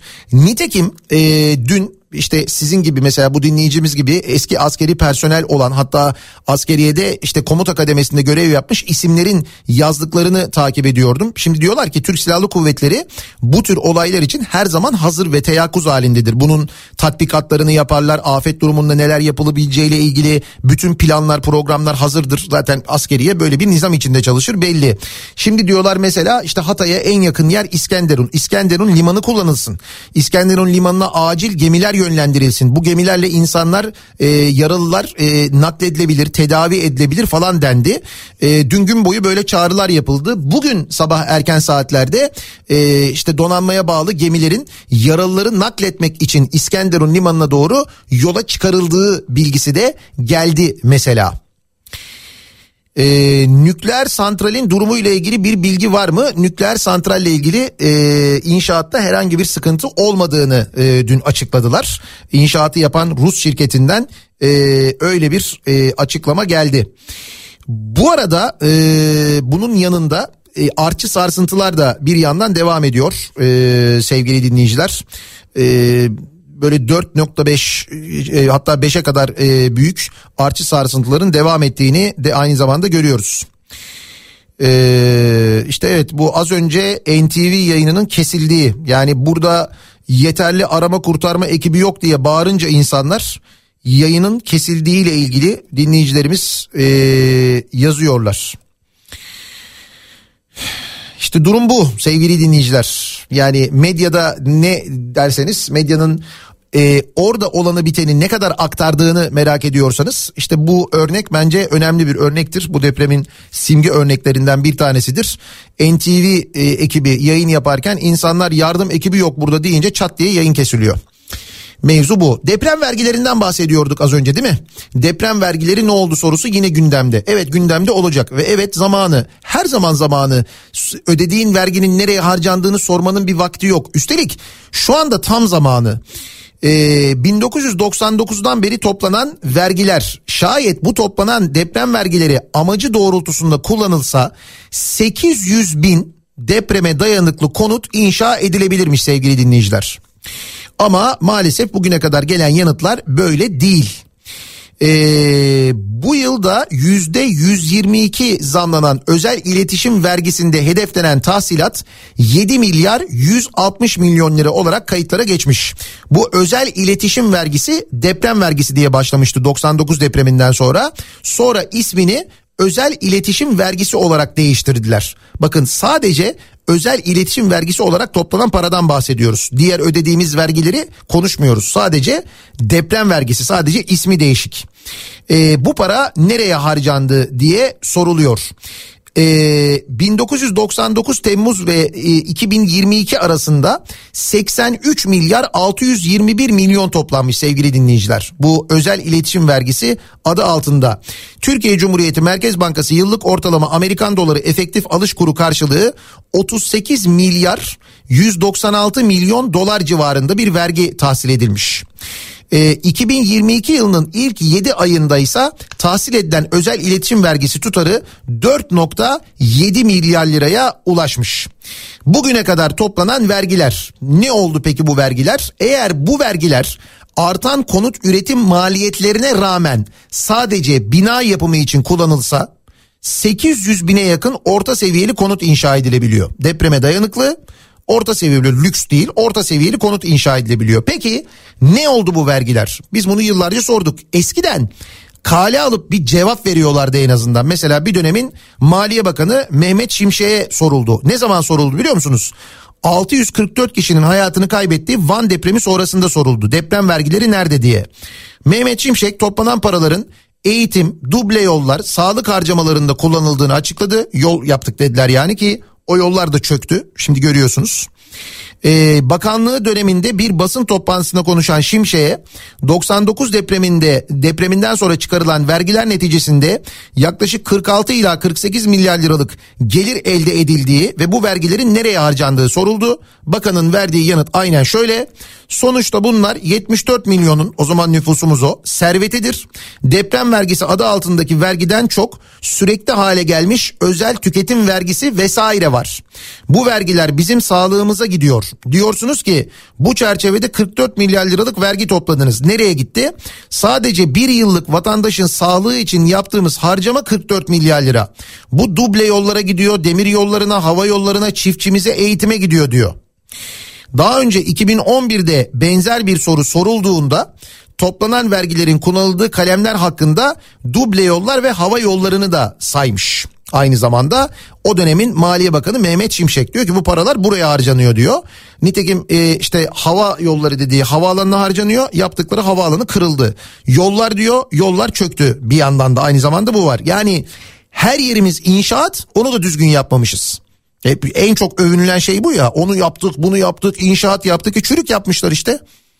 Çürük yapmışlar yani orada deprem olacağı belli deprem olacağı belli olan yere yaptıkları yol gitmiş. Havaalanı gitmiş. Zaten oraya havaalanı yapmak yanlış da o da gitmiş yani. Hastane yapmışlar hastane yıkılmış.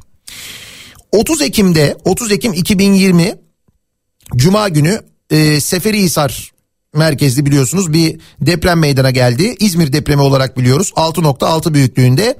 Bu depremin ardından dönemin Hazine ve Maliye Bakanı Lütfi Elvan'a soruluyor deprem vergisi. Ee, işte özel iletişim vergisi. Ee, nerede diyorlar bu para? Diyor ki kendisi efendim diyor hazine birliği kapsamında kullanılmıştır. Herhangi bir gidere harcanmış olabilir diyor. Mesela Mehmet Şimşek yine e, böyle biraz detaylı açıklamış. Bu beyefendi tenezzül de etmiyor. Herhangi bir gidere diyor harcanmış olabilir diyor yani. Belirli gelirler karşılığı Elvan'ın ifadeleri şöyle. Belirli gelirler karşılığı olarak belirli harcama kalemleri ya da projeler için ödenek tahsis edilmemekte. Hazine birliği kapsamında bütün gelirler halkımıza hizmet için yapılan tüm giderlerin karşılanması amacıyla kullanılmaktadır. Yani diyor ki Türkçesi biz diyor o parayı deprem vergisi dediğiniz parayı alıyoruz hazinenin içine koyuyoruz ne hazineden ne harcama yapılıyorsa oradan yapılıyor. Biz bunu diyor deprem için ayırmıyoruz diyor. Peki ne için harcıyoruz biz bunu? Bizden mesela deprem vergisi olarak topladıkları parayla ne yapıyorlar diye baktığımızda işte konuşuyoruz mesela. Ee, ense ısıtmalı, boyun ısıtmalı şey alıyorlar. Makam arabası alıyorlar mesela devlet malzeme ofisi üzerinden. Maybach çıkıyor. Maybach'ın yeni serisi çıkıyor. Hemen onu alıyorlar. Mercedes S serisini yeniliyor. Bütün makam araçları yenileniyor. Hemen yeni S serisi geliyor. Eski kasaya binmek ayıp oluyor valilere A8 long alınıyor mesela. İşte o, o harcamalar evet bu hazineden yapılıyor. Bizden deprem vergisi olarak toplanan paralar deprem için ayrılmıyor, onun için harcanmıyor, bunun için harcanıyor. Halbuki harcanamaz mı? Elbette harcanır. Bak devlet bunun projesini bile yapmış. Şimdi anlatacağım şey e, gerçekten çok dramatik sevgili dinleyiciler. AFAD AFAD Başkanı dün ne diyor? Diyor ki biz diyor bütün her yere ulaştık diyor. Şu anda diyor ulaşamadığımız yer yok diyor. Yalan. Öyle bir şey yok. Ee, bunu söylediği ya bunu şimdi bunu ben mesela deprem bölgesi ben bunu ekran karşısında izlerken çıldırıyorum. Çünkü önümde deli gibi e, bilgi var. İnsanlar yazıyorlar. Tanıdıklarımız var. Diyorlar ki yok kardeşim diyorlar yok. Hatay'da kimse yok diyorlar. Maraş'ta yardım ekibi falan yok. Biz kendimiz kepçe bulduk. Biz kendimiz kepçeyle kazma kürekle biz kurtarmaya çalışıyoruz insanları diye anlatıyorlar. Ulaşamadığımız yer yok diyor AFAD Başkanı. İşte o AFAD Maraş'ı 3 yıl önce pilot şehir seçmiş sevgili dinleyiciler. Neyin pilot şehri seçmiş biliyor musunuz? Maraş'ı. Neredeyse yüzde sekseni yıkılan Maraş'tan bahsediyoruz. İçişleri Bakanlığı'na bağlı AFAD, Afet ve Acil Yönetimi, e, Acil Durum Yönetimi Başkanlığı. AFAD'ın açılımı bu. E, il 2020 yılında Kahramanmaraş'ı İl Afet Risk Azaltma Planı projesine pilot şehir seçmiş. İçişleri Bakanı Süleyman Soylu'nun katıldığı projenin tanıtım toplantısında konuşan Kahramanmaraş Büyükşehir Belediye Başkanı Hayrettin Güngör, TOKİ ile birlikte kent merkezinde kentsel dönüşüm projesi başlattıklarını söylemiş. Bu projeye bu arada 2015 yılında başlanmış. Bak 19 Ağustos 2020 tarihinde bundan 3 sene önce bir de 19 Ağustos'ta yapmışlar bunu. Bir toplantı düzenlenmiş Soylu başkanlığında. Toplantıya Bakan Yardımcısı İsmail Çataklı, Vali Ömer Faruk Coşkun Kahramanmaraş'ta, Meclis İçişleri Komisyon Başkanı Milletvekili Celalettin Güvenç, AKP'nin Kahramanmaraş milletvekilleri Ahmet Özdemir, İmran Kılıç, Mehmet Cihat Sezal, Habibe Öçal, eski Milli Eğitim Bakanı Mehmet Sağlam, dönemin AFAD Başkanı Mehmet Güllüoğlu ve Büyükşehir Belediye Başkanı Hayrettin Güngör katılmış.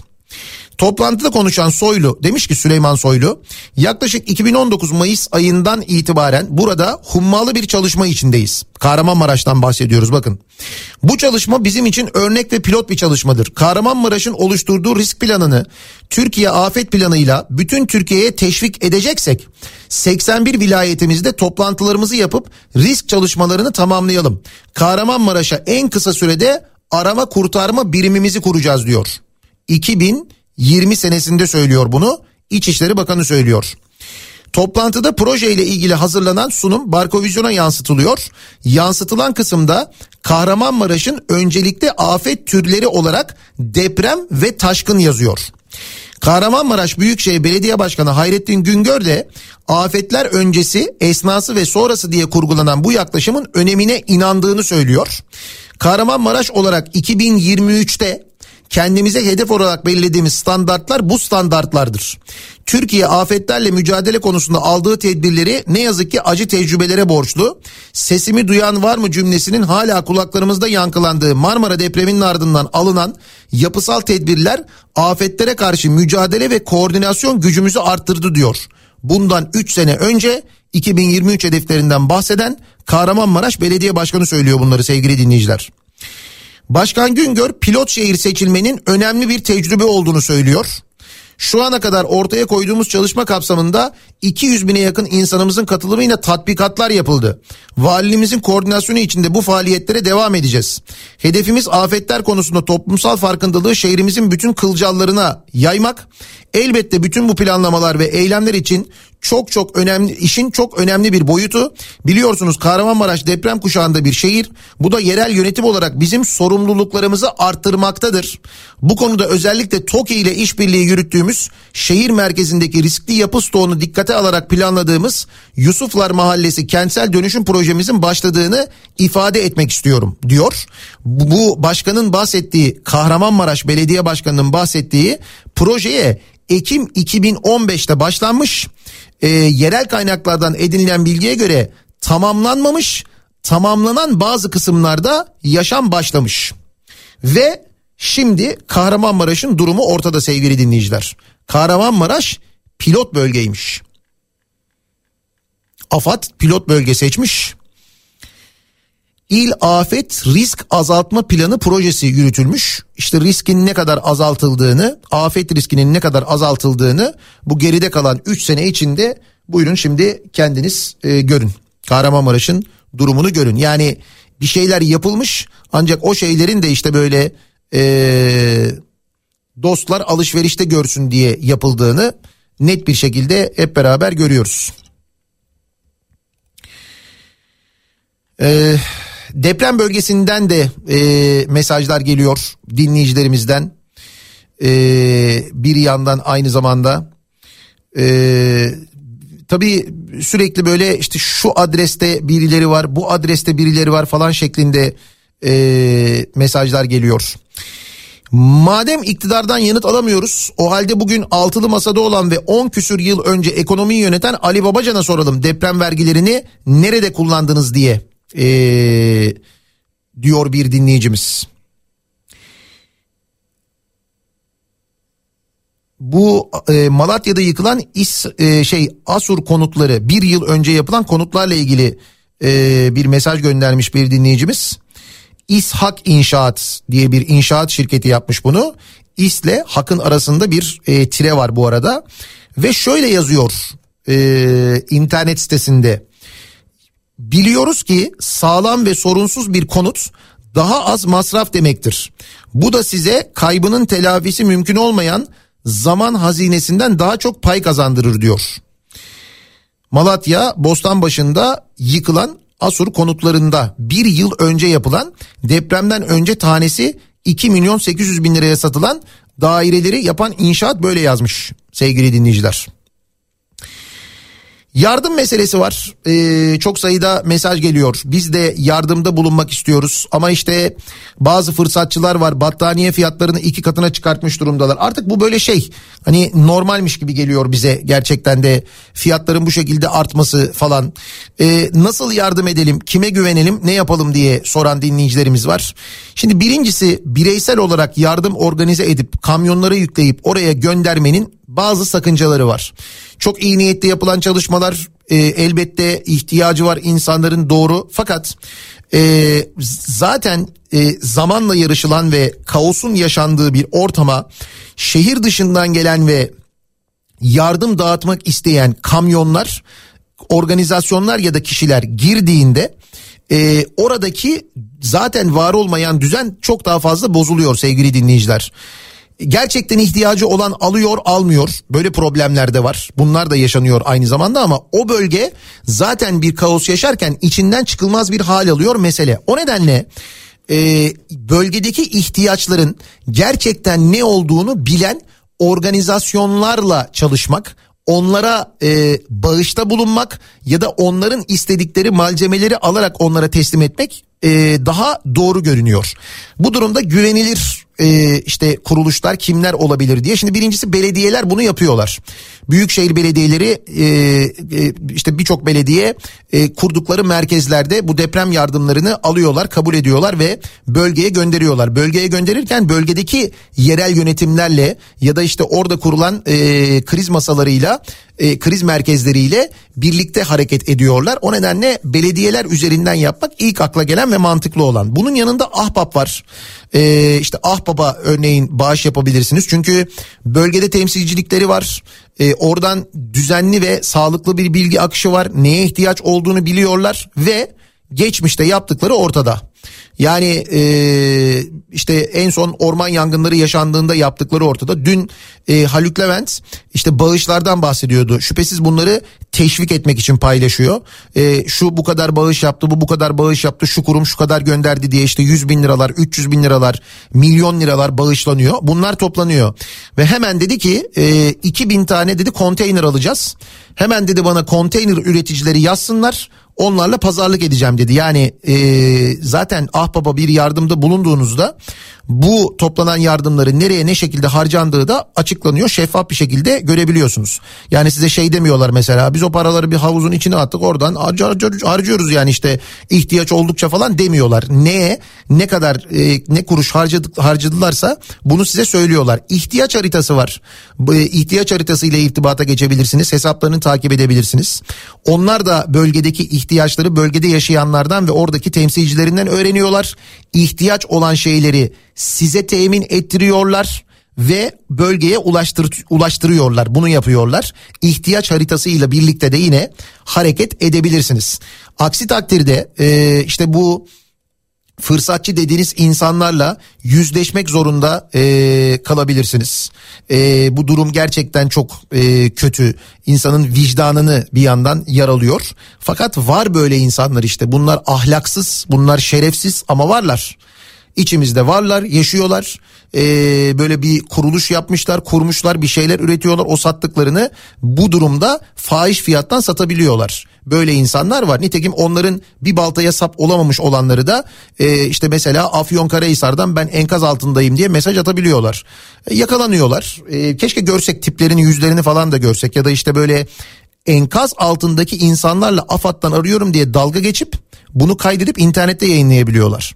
Var böyle varlıklar. İnsan, yaşam formları diyelim varlıkta demeyelim de.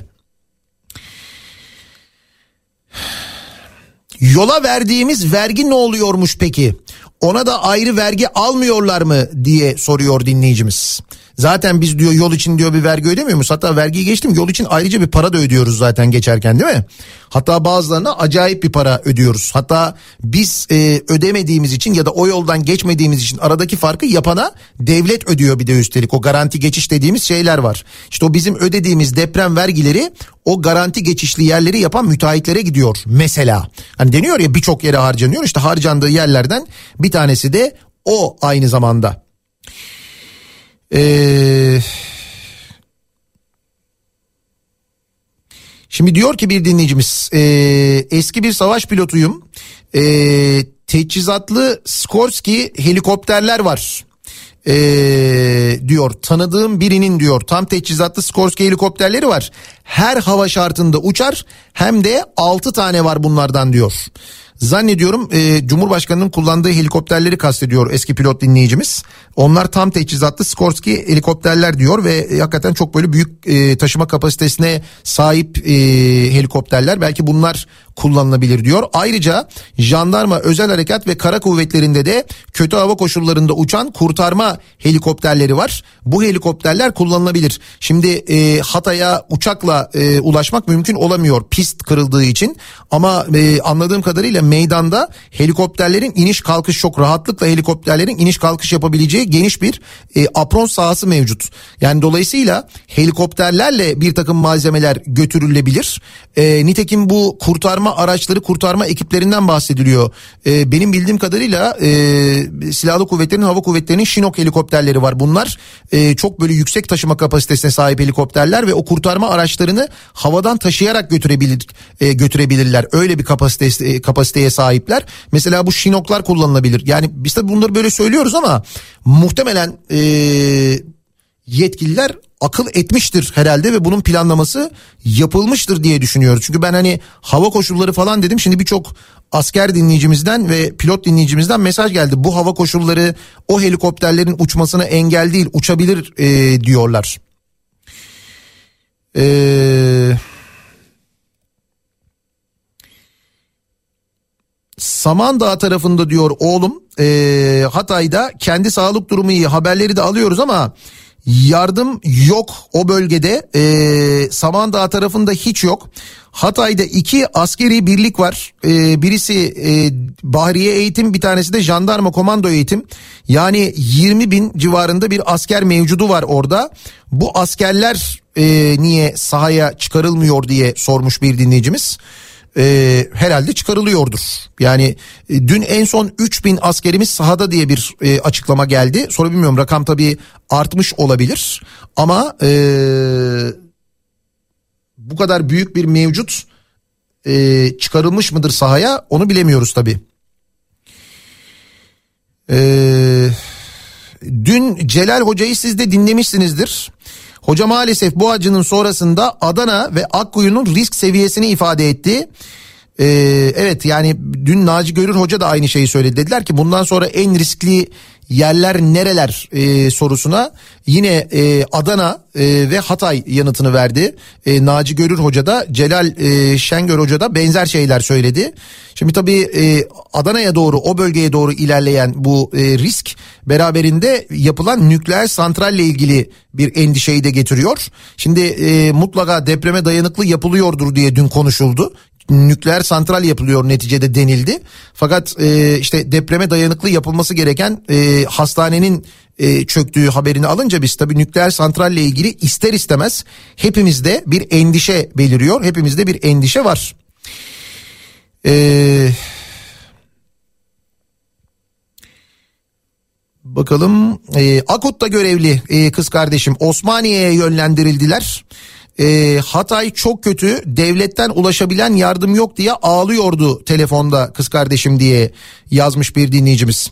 E, bu arada tabii biz e, deprem bölgesinden sürekli bilgi veriyoruz. İstanbul'da da kar yağışı e, epey bir etkisini arttırdı. E, Avrupa yakasında özellikle Mecidiyeköy tarafında e, E5 üzerinde bayağı yoğun bir kar yağışı olduğu yönünde bilgiler geliyor dinleyicilerimizden. Fırtına bir yandan devam ediyor. E, bazı deniz e, ulaşımı seferleri yapılamıyor.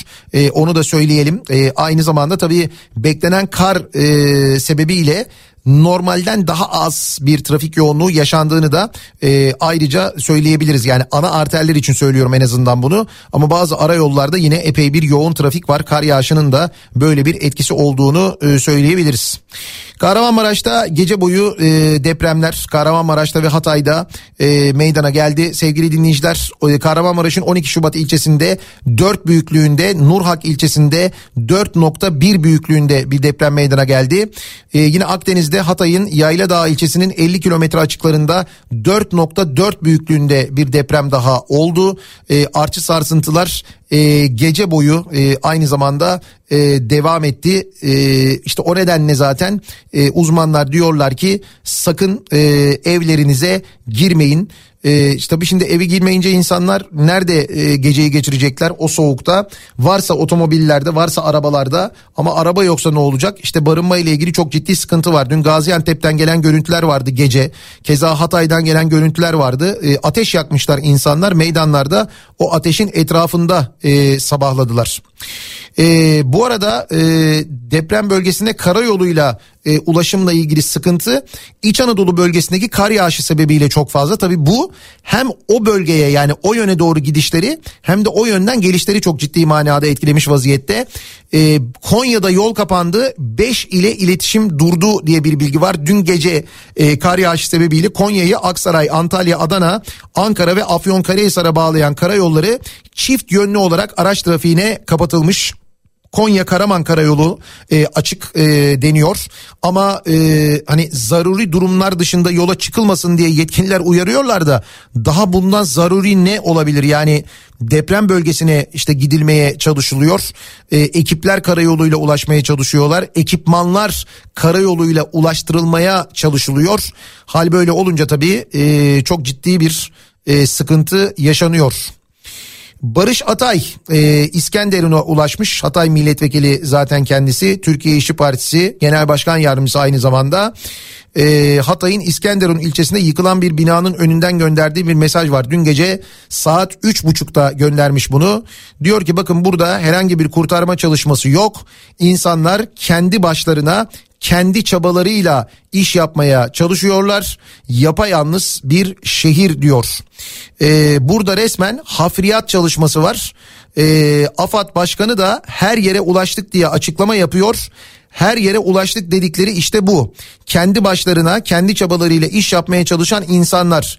İş makineleri yurttaşların kendileri tarafından getirildi buraya. Hiç kimse iş makinesi falan göndermiyor. Zaten kurtarma ekibi de yok, AFAD da yok, kimse yok diyor. Dün gece saat üç buçukta ee, İskenderun'dan yazıyor bunları. Hatay Milletvekili Barış Atay bu şekilde anlatıyor orada yaşananları. Ve işte dediğim gibi AFAD Başkanı, AFAD Genel Başkan Yardımcısı, Başkan Yardımcısı işte şey diyor. E, her yere e, ulaşıldı diyor. Ulaşamadığımız yer yok diyor. İskenderun'daki yangının e, devam ettiği bilgisi var. E, bu arada çok zor bir gece e, geride kaldığı bilgileri geliyor.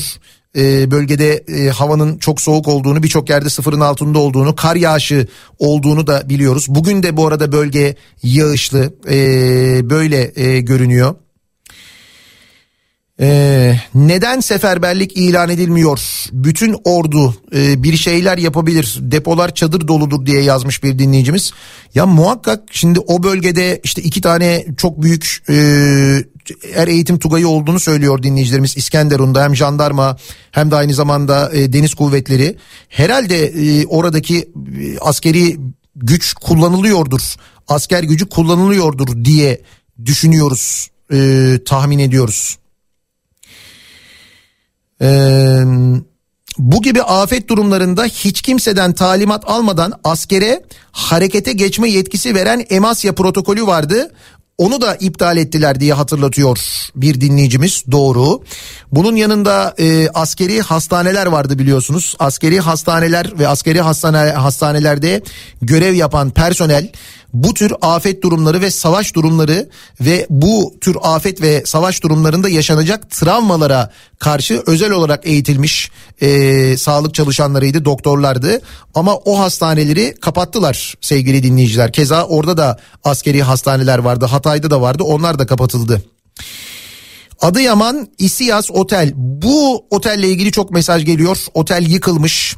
Arkadaşımızdan ve rehber kafilesinden haber alamıyoruz. Kimse haber vermiyor diyor bir dinleyicimiz. Bu otelde bildiğim kadarıyla Kuzey Kıbrıs Türk Cumhuriyeti'nden turnuva için giden e, bir kız voleybol takımı var.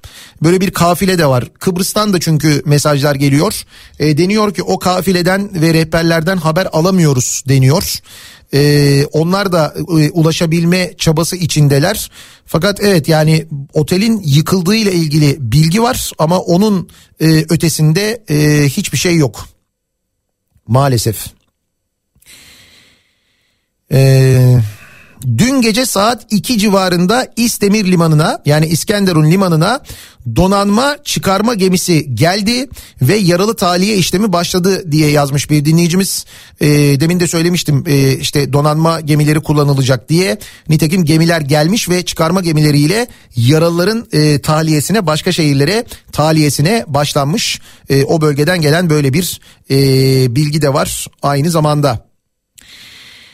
Ee, acaba e, depremden önce şu bahsedilen deprem habercisi SMS gönderildi mi? Çalıştı mı o program diye merak edenler var. Hani biliyorsunuz büyük bir deprem e, tatbikatı yapılmıştı geçtiğimiz 17 Ağustos'ta. Acaba e, öyle bir şey yapıldı mı? E, öyle bir mesaj gitti mi diye soruyor dinleyicimiz. Fakat e, bilemiyoruz gitti mi ama ben hiç kimseden görmedim. Evet depremden önce bir mesaj geldi bize uyarı geldi diye bir şey e, duymadım. Yani öyle bir şey okumadım da şu ana kadar en azından. Kasım ayında yapmıştık o tatbikatı. Ha evet doğru Kasım'da yapmıştık. Doğru söylüyorsunuz. Ee, Çiğli Belediyesi ekibi olarak yola çıktık. İzmir'den 6 saat Konya'da mahsur kaldık diyor dinleyicimiz. 6 saat boyunca Konya'da ama işte az önce anlattığım şey bu. Ee, kurtarma ekipleri ve ekipmanlar da aynı zamanda onlarla birlikte karayoluyla bölgeye ulaşmaya çalışıyorlar. Fakat o bölgeye giden karayolları kapanıyor. Yani yani şimdi tabii hani bir yandan kar yağıyor diyeceğim ama arkadaş hani böyle bir afet durumunda o yolların özellikle açık tutulması ile ilgili ekstra bir çaba harcanamaz mı? Öyle bir şey yapılamaz mı? Gerçekten çok acayip. Ee, iki sene önceki İzmir depreminde belediyeden mimar ve mühendis arkadaşlar geldi. Arkadaşlar diyorum ben jeoloji mühendisiyim. Eşim mimar. Biz de balkondan yani aşağıdan bize seslenerek evinizde herhangi bir hasar var mı diye sordular. Şimdi biz biliyoruz hani nerede hasar olabilir. Ee, bir evin içinde e, de yani bunu herkes bilemiyor. Hani siz dediniz ya 3 e, yılda imar kontrolü yapılamaz mıydı diye. Yapılan kontroller de bu şekilde olduğu için ve olacağı için ne kadar etkili olabileceğini siz düşünün. Yani biz balkonda otururken geldiler aşağıdan seslendiler. Hasar var mı dediler. Biz de yok dedik. Not alıp gittiler. Eşim sordu dedi ki neden kendiniz gelip bakmıyorsunuz ee, diye sordu. Abi biz iki kişiyiz. Bütün mahalleye bugüne bütün mahalleyi bugüne kadar bitirmemiz şart koşuldu ee, demişler. İşte bunlar e, işte İzmir'deki depremden sonra yaşananlar. Fakat deprem öncesinden e, bahsediyorum ben size. Yani depremden önce bakın devletin kendisi AFAD işte en çok konuştuğumuz kuruluş. AFAD e, pilot bölge seçmiş Kahramanmaraş'ı. Afet riskini azaltmak maksatlı e, işte bir takım çalışmalar yapılsın diye İçişleri Bakanı gelmiş toplantılar yapılmış milletvekilleri vali var falan belediye başkanı var o Kahramanmaraş'ın yerle yeksan olduğunu konuşuyoruz şu anda. 3 sene önce yapılmış bu toplantı. 3 sene önce. Kahramanmaraş'a dikkat çekmek istiyorum. Hiç yayın yapılmıyor oradan. Yo işte yapılıyor. Az önce söyledim size. Ee, NTV ekibi Kahramanmaraş'tan yayın yapıyordu. Ancak e, o sırada oradan geçenler tepki gösterdikleri için yani ekibe tepki değil. E, buraya yardım gelmiyor. Hiçbir yardım ekibi yok e, diye tepki gösterdikleri için NTV Kahramanmaraş yayınını kesti. Yoksa Kahramanmaraş'tan yayın vardı yani.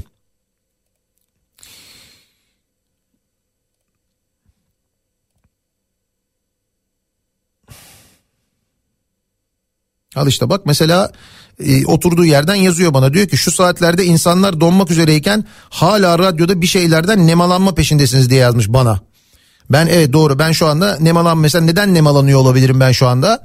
Hangi bundan sonra yapılacak olan inşaatlardan mı nemalanıyorum acaba? Bundan sonra verilecek olan ihalelerden bir şey alırım diye mi düşünüyorum acaba? Neden mesela düşünüyorum ne benim buradan nemam olabilir acaba? Ee, Allah hesabını sorsun. Allah senden bunun hesabını sorsun. Senin kötü yüreğinden bunun hesabını sorsun. Allah sana iyilik versin aslında bana diyene kadar bunu sen bunun hesabını sormadığın için sen bunu düşünmediğin için hiçbir şeyin hesabını sormadığımız için bunlar bize sürekli bunlar bizim başımıza geliyor. Her zaman başımıza geliyor. 24 sene geçmiş 99 depreminin üzerinden. Bu 24 sene içinde bir kere sorgulasaydın bir kere sorsaydın sen ve senin gibi düşünenler bir kere sorsalardı biz bugün bunları yaşamıyor olurduk hesabını sorabilseydik eğer. 24 sene önce olmuş 17 Ağustos depremi arkasından Düzce depremi olmuş arkasından Van depremi olmuş Elazığ depremi olmuş İzmir depremi olmuş soramıyoruz ya sorduğun zaman da zamanı mı şimdi lan ne zaman zamanı olacak işte şimdi zamanı yani şimdi soracak bundan nemalanıyorum ben ne nemalanıyorum bundan ne kazancım var benim bundan şimdi yani ne kazancım var mı ben yapmazdım bu yayını Verirdim slow müzik sadece yayında. Slow müzik çalardı. Yayınımızı ağırlaştırdık. Afet durumundayız. İşte bak biz milli yasımız var zaten derdik. Bit- Biterdi geçerdi giderdi. Ne yapacaktık? Ne yapacaktım? Ben senin gibi oturup kıçımı mı büyütecektim radyo başında? Elimde çay sigara. Radyoyu dinlerken pıt pıt pıt mesaj yazayım da orada bir laf geçireyim işte. Bak gördün mü bizim partiye laf soktu şuna bir yazayım falan. Senin gibi mi yapsaydım ben yani?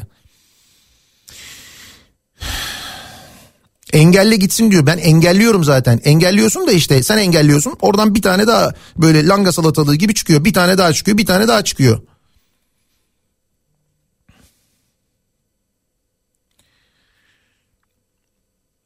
Bir ara verelim. Ee, bir su içeyim ben de bir nefes alayım biraz sakinleşeyim. Hemen ardından devam edelim.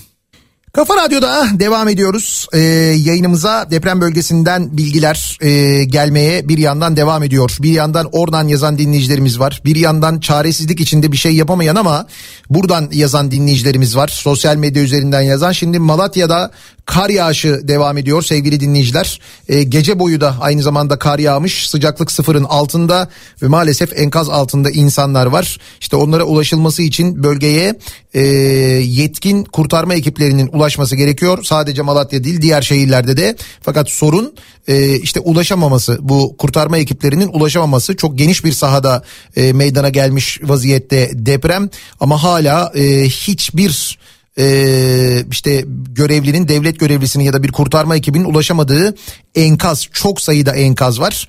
Nitekim bu enkazlarda kurtarılmaya bekleyenlerden mesajlar geliyor. Yani e, şimdi mesela Malatya Büyükşehir Belediyesi voleybol takımı e, e, enkaz altında kalmış. E, Kırçuval Otel'de Battal Gazi'de ve maalesef şu anda orada e, bir kurtarma çalışması e, yapılamıyormuş. İşte enkaz altında kalan çocuklardan bir tanesi Bülent Kocabaş. Şimdi e, benim bir arkadaşım yazdı. Hatay'da enkaz altında kalanların e, yazdıkları işte adresler veriliyor. E, daha e, birçok yerle ilgili. Yani e, işte Hatay'a giden biri yazmış mesela hiçbir sağlam bina kalmamış ilçeler dahil. Antakya'nın en merkezi caddesindeyim. Hala kurtarma ekipleri yok. Sadece askerler var. İş makinesi ve alet yok diyorlar. Yapacakları pek bir şey yok. Elleriyle kurtarmaya çalışıyorlar insanları diye. Ee, dün gece 4.36'da mesela yazmış bir dinleyicimiz. Ee, göndermiş. Bu ve bunun gibi o kadar çok bilgi, o kadar çok mesaj e, geliyor ki gerçekten de akıl alır gibi değil. Hakikaten akıl alır gibi değil. Abi Malatya'da yiyecek içecek e, bulunamıyor. Yani tamam devlet zor durumda kaldı 10 şehir falan ama ne bileyim buna nasıl e, çözüm bulunmaz e, diyor bir dinleyicimiz. Yani yiyecek içecek bulmakla ilgili e, sıkıntı yaşandığı konusunda e, bilgiler var. Eee...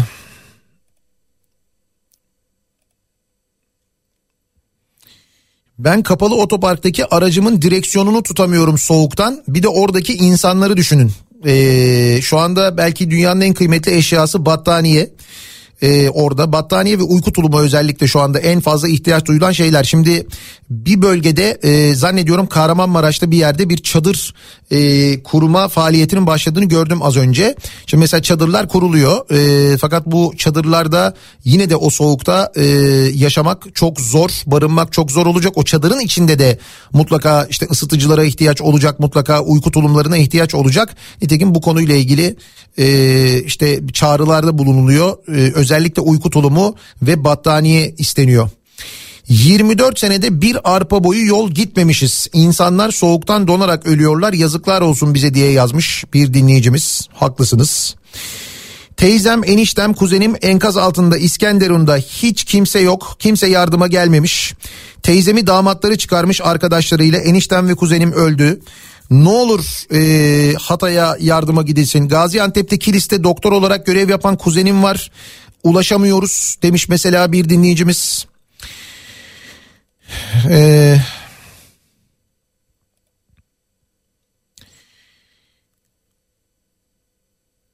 17 Ağustos 99 depreminden sonra yıllardır artarak ödediğimiz ödemeye de hala devam ettiğimiz toplamda çok büyük miktarda birikmiş olması gereken deprem vergileri fonu devreye alınmayacak olamaz değil mi? Devreye alınmayacak çünkü öyle bir fon yok. Az önce anlattım size. Maliye Bakanları bugüne kadar sorulan sorulara ki eskiden yanıt veriyorlardı artık yanıt da vermiyorlar. Ee, o deprem vergilerinin ayrı bir fonda toplanmadığını, onların ayrı bir yere ayrılmadığını ve ayrı bir yere yani mesela deprem harcamalarına yönlendirilmeyeceğini, hazine birliği diye bir şey olduğunu, tüm paraların hazineye aktarıldığını söylüyorlar. Söylediler. Dolayısıyla o deprem vergisi adı altında alınan özel iletişim vergisi ya da ÖTV gibi vergiler e, deprem vergisi değil artık. Onlar hazineye kaynak artık. Nitekim 24 senedir toplanan paralarla az önce anlattım size 800 bin tane bina e, daire yapılabiliyor. 800 bin daire inşa edilebiliyor. Eee... Hatay'da asker tanıdığımız var. Kendisi ve eşi de göçük altında kaldılar. Çok şükür çıkarıldılar. Hatay'daki askerler eminim görevdedir ama bilinsin ki bir kısmı da göçük altında kaldı diyor dinleyicimiz. Doğru. Dün e, oradaki jandarma e, binalarından bir tanesinde mesela bir göçük vardı. Jandarma e, yani kendi arkadaşlarını nasıl çıkardıklarını e, gördüm ben izledim bir video. E, zarar gören e, tabii lojmanlar da var aynı zamanda. Zarar gören askeri binalar da var aynı zamanda. Ee, sahaya giden ekipleri malzemeleriniz uygun değil diye göndermiyorlar. Azeri askerler, amatör ekipler, kamu ekipleri dahil. Ee, yani ulaşanları da e, salmıyor AFAD diye bir mesaj gelmiş bir dinleyicimizden ama e, şimdi bilemiyoruz tabii doğruluğunu teyit edemiyoruz. Fakat şunu e, biliyorum dün e, Adana'da dün gece özellikle Adana merkez olarak kullanılıyor. Yani yardım ekipleri kafileler daha çok Adana'ya iniyorlar e, ve Adana'ya inen e, yardım ekiplerinin bölgeye gidebilmek için epey uzun süre havaalanında beklemek zorunda kaldığını biliyorum. Yani iki saatten uzun süre belki daha bile uzun. Ya ben en son iki saat diye biliyordum. Gece saat iki sıralarında oradan e, bir muhabir arkadaşımla yazıştım ben. Yani diyor ki buraya insanlar iniyorlar uçakta. Şu anda yüzlerce insan burada bekliyor. Dedim ne bekliyorlar? Dedi ki otobüs bekliyorlar yani bölgeye onları götürecek araç bekliyorlar. Otobüsler e, sormuşlar oradaki yetkililere demişler ki yani organize edildi ama işte gelemedi otobüsler falan deniyormuş. Öyle bir durum varmış. Bu arada e, şimdi yani Adana e, otogarı ile Adana Havalimanı birbirine çok yakındır bilenler bilir. Hani orada hiçbir şey yoksa oradaki otobüsler direkt alınıp getirilip hemen hızlıca insanlar götürülebilir. Çünkü o kurtarma ekiplerinin bölgeye hızlı ulaşması çok önemli. Yani saatle dakikayla yarışılıyor gerçekten çok zor. Ama dün akşam e, öyle bir durum vardı. E, bu arada e, şunu da söyleyeyim. Dünden beri e, gerçekten de sağlık çalışanları ve özellikle doktorlar bölgeye gidebilmek için birbirleriyle yarışıyorlar e, kendi hastanelerinde kurdukları gönüllü gruplarla kimileri e, işte görevlendirme yazısı bekleyip kimisi hiç öyle bir yazı beklemeyip yola çıktılar. Birçok doktorun bölgeye doğru gittiğini biliyorum. E, Birçok sağlık çalışanının ki o, o doktorlar ki e, işte e, muhtemelen gittikleri bölgelerdeki hastanelerde dahil olmak üzere birçok yerde şiddete maruz kalıyorlar biliyorsunuz. İşte o doktorlar şimdi insanların hayatını kurtarmak için yine o bölgeye gidiyorlar. E, diyor ki Tekirdağ'dan bir doktor dinleyicimiz göndermiş mesela. Eşim Türkiye Radyo Amatörleri Cemiyeti mensubu e, olarak afet haberleşmesine destek olmak üzere bölgede. Bölgeye gitti. Ben de çocuk doktoruyum. UMKE'ye başvurumu yaptım. Çantam hazır.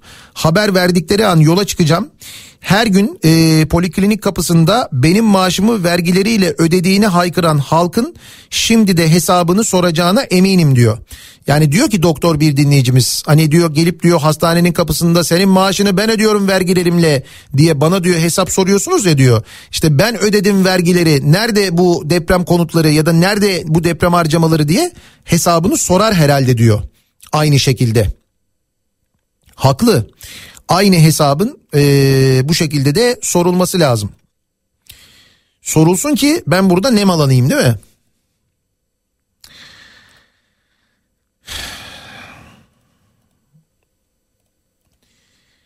Şimdi bir yandan tabii ben akan e, deli gibi akan e, mesajlar var. Adana Kozan'dayız. Ee, evlere kimse giremiyor. Depremden sonra sular da kesildi. Bazı binalarda hasar meydana geldi. Hava çok soğuk sadece müstakil evi olanlar gece çok soğuk olunca eve girmek zorunda kaldı. Çok kötü gerçekten de e, burası ve sürekli artçılar devam ediyor diye e, yazmış bir dinleyicimiz. Gaziantep köylerinde durum çok vahim. Hemen hemen her köyde yıkılan evler var. Köylüler kendi imkanlarıyla çıkarıyorlar cenazeleri. Ee, Gaziantep'te neden hiçbir haberci yok? Kayıtlara göre Gaziantep'te yıkılan konut çok fazla neden haber olmuyor diye soruyor bir dinleyicimiz. Gaziantep'te de Gaziantep'in ilçelerinde de gerçekten çok fazla e, yıkım varmış. Eee Yine yolda kaldık diye yazmış bir dinleyicimiz. Bakın şimdi dün e, ha pardon e, Çiğli Belediyesi ekibi olarak yola çıktık. 6 saat Konya'da mahsur kaldık e, diye yazmıştı bir dinleyicimiz. Arama kurtarma aracıyla birlikte çıkmışlar yani ekipmanlarla bölgeye gidiyorlar. Şimdi yani 8.42'de bir mesaj göndermişler. Yine e, yol durmuş Konya Ereğli yolunda ki az önce söylemiştim bu yollar kapandı diye kar yağışı sebebiyle. Yine bölgeye ulaşmaya çalışan e, kurtarma ekipleri Konya Ereğli arasında kalmış vaziyetteler. Yolda durmuş vaziyetteler. Yol kapalı olduğu için şu anda oraya doğru e, ulaşamıyorlar maalesef. İnsanlar belediyenin topladığı yardımlara saçma sapan giysiler koyuyorlar. Giyilebilir kışlık kıyafet olması konusunda uyarır mısın diye soruyor bir dinleyicimiz. Dün akşam uyardık. Dün mesela İstanbul Büyükşehir Belediyesi iki merkezde e, bir Kartal'daki e, dağıtım merkezinde bir de Yeni Kapı'daki merkezde yardım topluyor dedik. Ve özellikle de e, ikinci el malzeme kabul etmediklerini söyledik. İkinci el battaniye, kullanılmış battaniye, kullanılmış kıyafet kabul etmiyorlar dedik. Neden kabul edilmiyor ne olacak ikinci el falan diye itiraz edenler oldu. Şundan kabul edilmiyor sevgili dinleyiciler. Birincisi siz çok iyi niyetli böyle temizleyip hazırlayıp falan götürüyorsunuz ya sizin kad- bir o kadar da e, böyle evde ne varsa doldurup içine ben bunları kullanmıyorum alın diye oraya bırakıp giden var. Şimdi onları ayırmak, tasnif etmek, temizlemek bilmem ne falan böyle şeylerle bu afet durumunda uğraşılır mı ya? Öyle şey olur mu? Varsa gerçekten yardım etmek gibi bir niyetiniz gücünüz yettiğince gücünüz yettiğince istenen malzemeler içinden ne varsa onu alın. Sizin gücünüz uyku tulumuna yetmiyor olabilir. Bir tane yeni battaniye alırsınız bir tane yeni battaniye verirsiniz.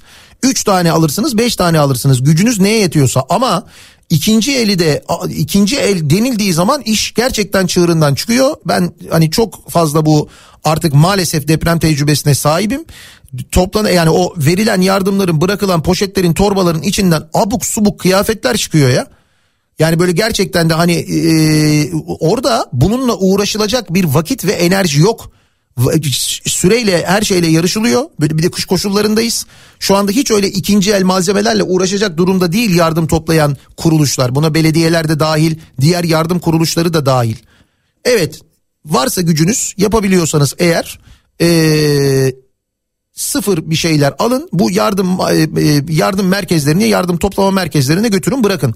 Bak Ankara Belediyesi diyor ki 153'ü arayın diyor varsa diyor aldığınız bir şeyler biz gelelim sizden alalım diyor. Anfa'nın bütün e, şeylerinde merkezlerinde topluyorlar onlar da mesela ee, hiçbir şey yapamıyorsanız işte demin de söylediğim gibi ahbapın hesaplarına ne kadar gücünüz yetiyorsa 50 lira mı 20 lira mı 100 lira mı ne kadar gücünüz yetiyorsa ne kadar yapabiliyorsanız bu şekilde bağışta bulunun. Yani bir battaniye almıyor olabilirsiniz ama oraya yaptığınız bir bağışta bir konteynerin bir bölümünü almış olursunuz en azından. Şimdi 2000 tane konteyner alacağız diyor örneğin Haluk Levent.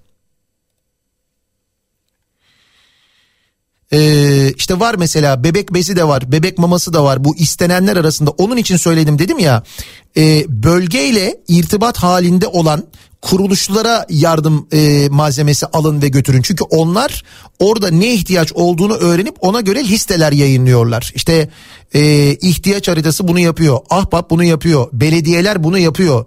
Dolayısıyla e, kafanıza göre bir şey almak oraya bırakmak değil de bu ihtiyaçlar neyse nitekim dinleyicimizin söylediği gibi dün İstanbul Belediyesi'nin de Ankara Belediyesi'nin de daha birçok belediyenin ve kuruluşun da yayınladığı e, listelerde bebek bezi, bebek maması, e, işte kadın pedi, hijyenle ilgili malzemeler bunlar yoğunlukla vardı zaten. Ee, Gaziantep İslahiye ilçesi hasarsız bina yok çok sayıda göçük var ve ulaşım çok zor diye yazmış bir dinleyicimiz. Nitekim e, Gaziantep Belediye Başkanı da e, Fatma Şahin de benzer bir e, açıklama yapmıştı dün e, durumun ne kadar kötü olduğuyla alakalı. E, akşam İstanbul Havalimanı'nda ambulanslar dizilmiş hasta nakletmeye çalışıyorlardı. Şimdi Atatürk Havalimanı olsa hasta nakletmek daha kolay olmaz mıydı? Olurdu. Nitekim e, dün e, silahlı kuvvetlere ait askeri nakliye uçakları Atatürk Havalimanı'ndan kalktılar. Yani İstanbul'dan yardım ekiplerini aldılar. Atatürk Havalimanı'ndan e, kalktılar. Bu arada ses size kadar da gelmiş olabilir. İstanbul'da şu anda e, gök gürültülü kar yağışı var. E, yani bir yandan tipi şeklinde kar yağıyor bir yandan da gök gürülüyor. Gök gürültülü kar yağışı altında İstanbul. Aynı zamanda İstanbul'da birçok yolun da bu arada e, kar yağışı sebebiyle e, sıkıntılı olduğu yönünde dinleyicilerimizden bilgiler geliyor. Ee, ben veda ediyorum sevgili dinleyiciler mikrofonu Güçlü Mete'ye e, devrediyorum. Mümkün olduğunca doğru bilgileri, e, gerçekleri aktarmaya gayret ettik. Şimdi bir soru gelmiş bir daha vereyim ben. Kahramanmaraş'ta yayın yasağı mı var diye sormuş bir dinleyicimiz. Benim bildiğim kadarıyla bir yayın yasağı yok ama Kahramanmaraş'ta şöyle bir şey oldu. NTV ekipleri oradan yayın yapıyorlardı. Ee, yayın sırasında insanlar geldiler ki bu arada yayın yapan muhabir arkadaşlar da burada yardım ekibi yok diyorlardı. O sırada insanlar geldiler ve dediler ki yardım ekibi gelmedi burada kimse yok kimse yardım etmiyor diye isyan ettiler haklı olarak. Bunun üzerine NTV yayını kesti. Gaziantep'ten e, şeyde özür dilerim Kahramanmaraş'tan yapılan yayını kesti. Böyle bir şey yaşandı ama resmi olarak bir yayın yasağı haberi yok bilginiz olsun. Bir ara verelim kısa bir ara ardından Güçlü Mete e, yine deprem e, haberlerini sizlere aktarmaya devam edecek sevgili dinleyiciler.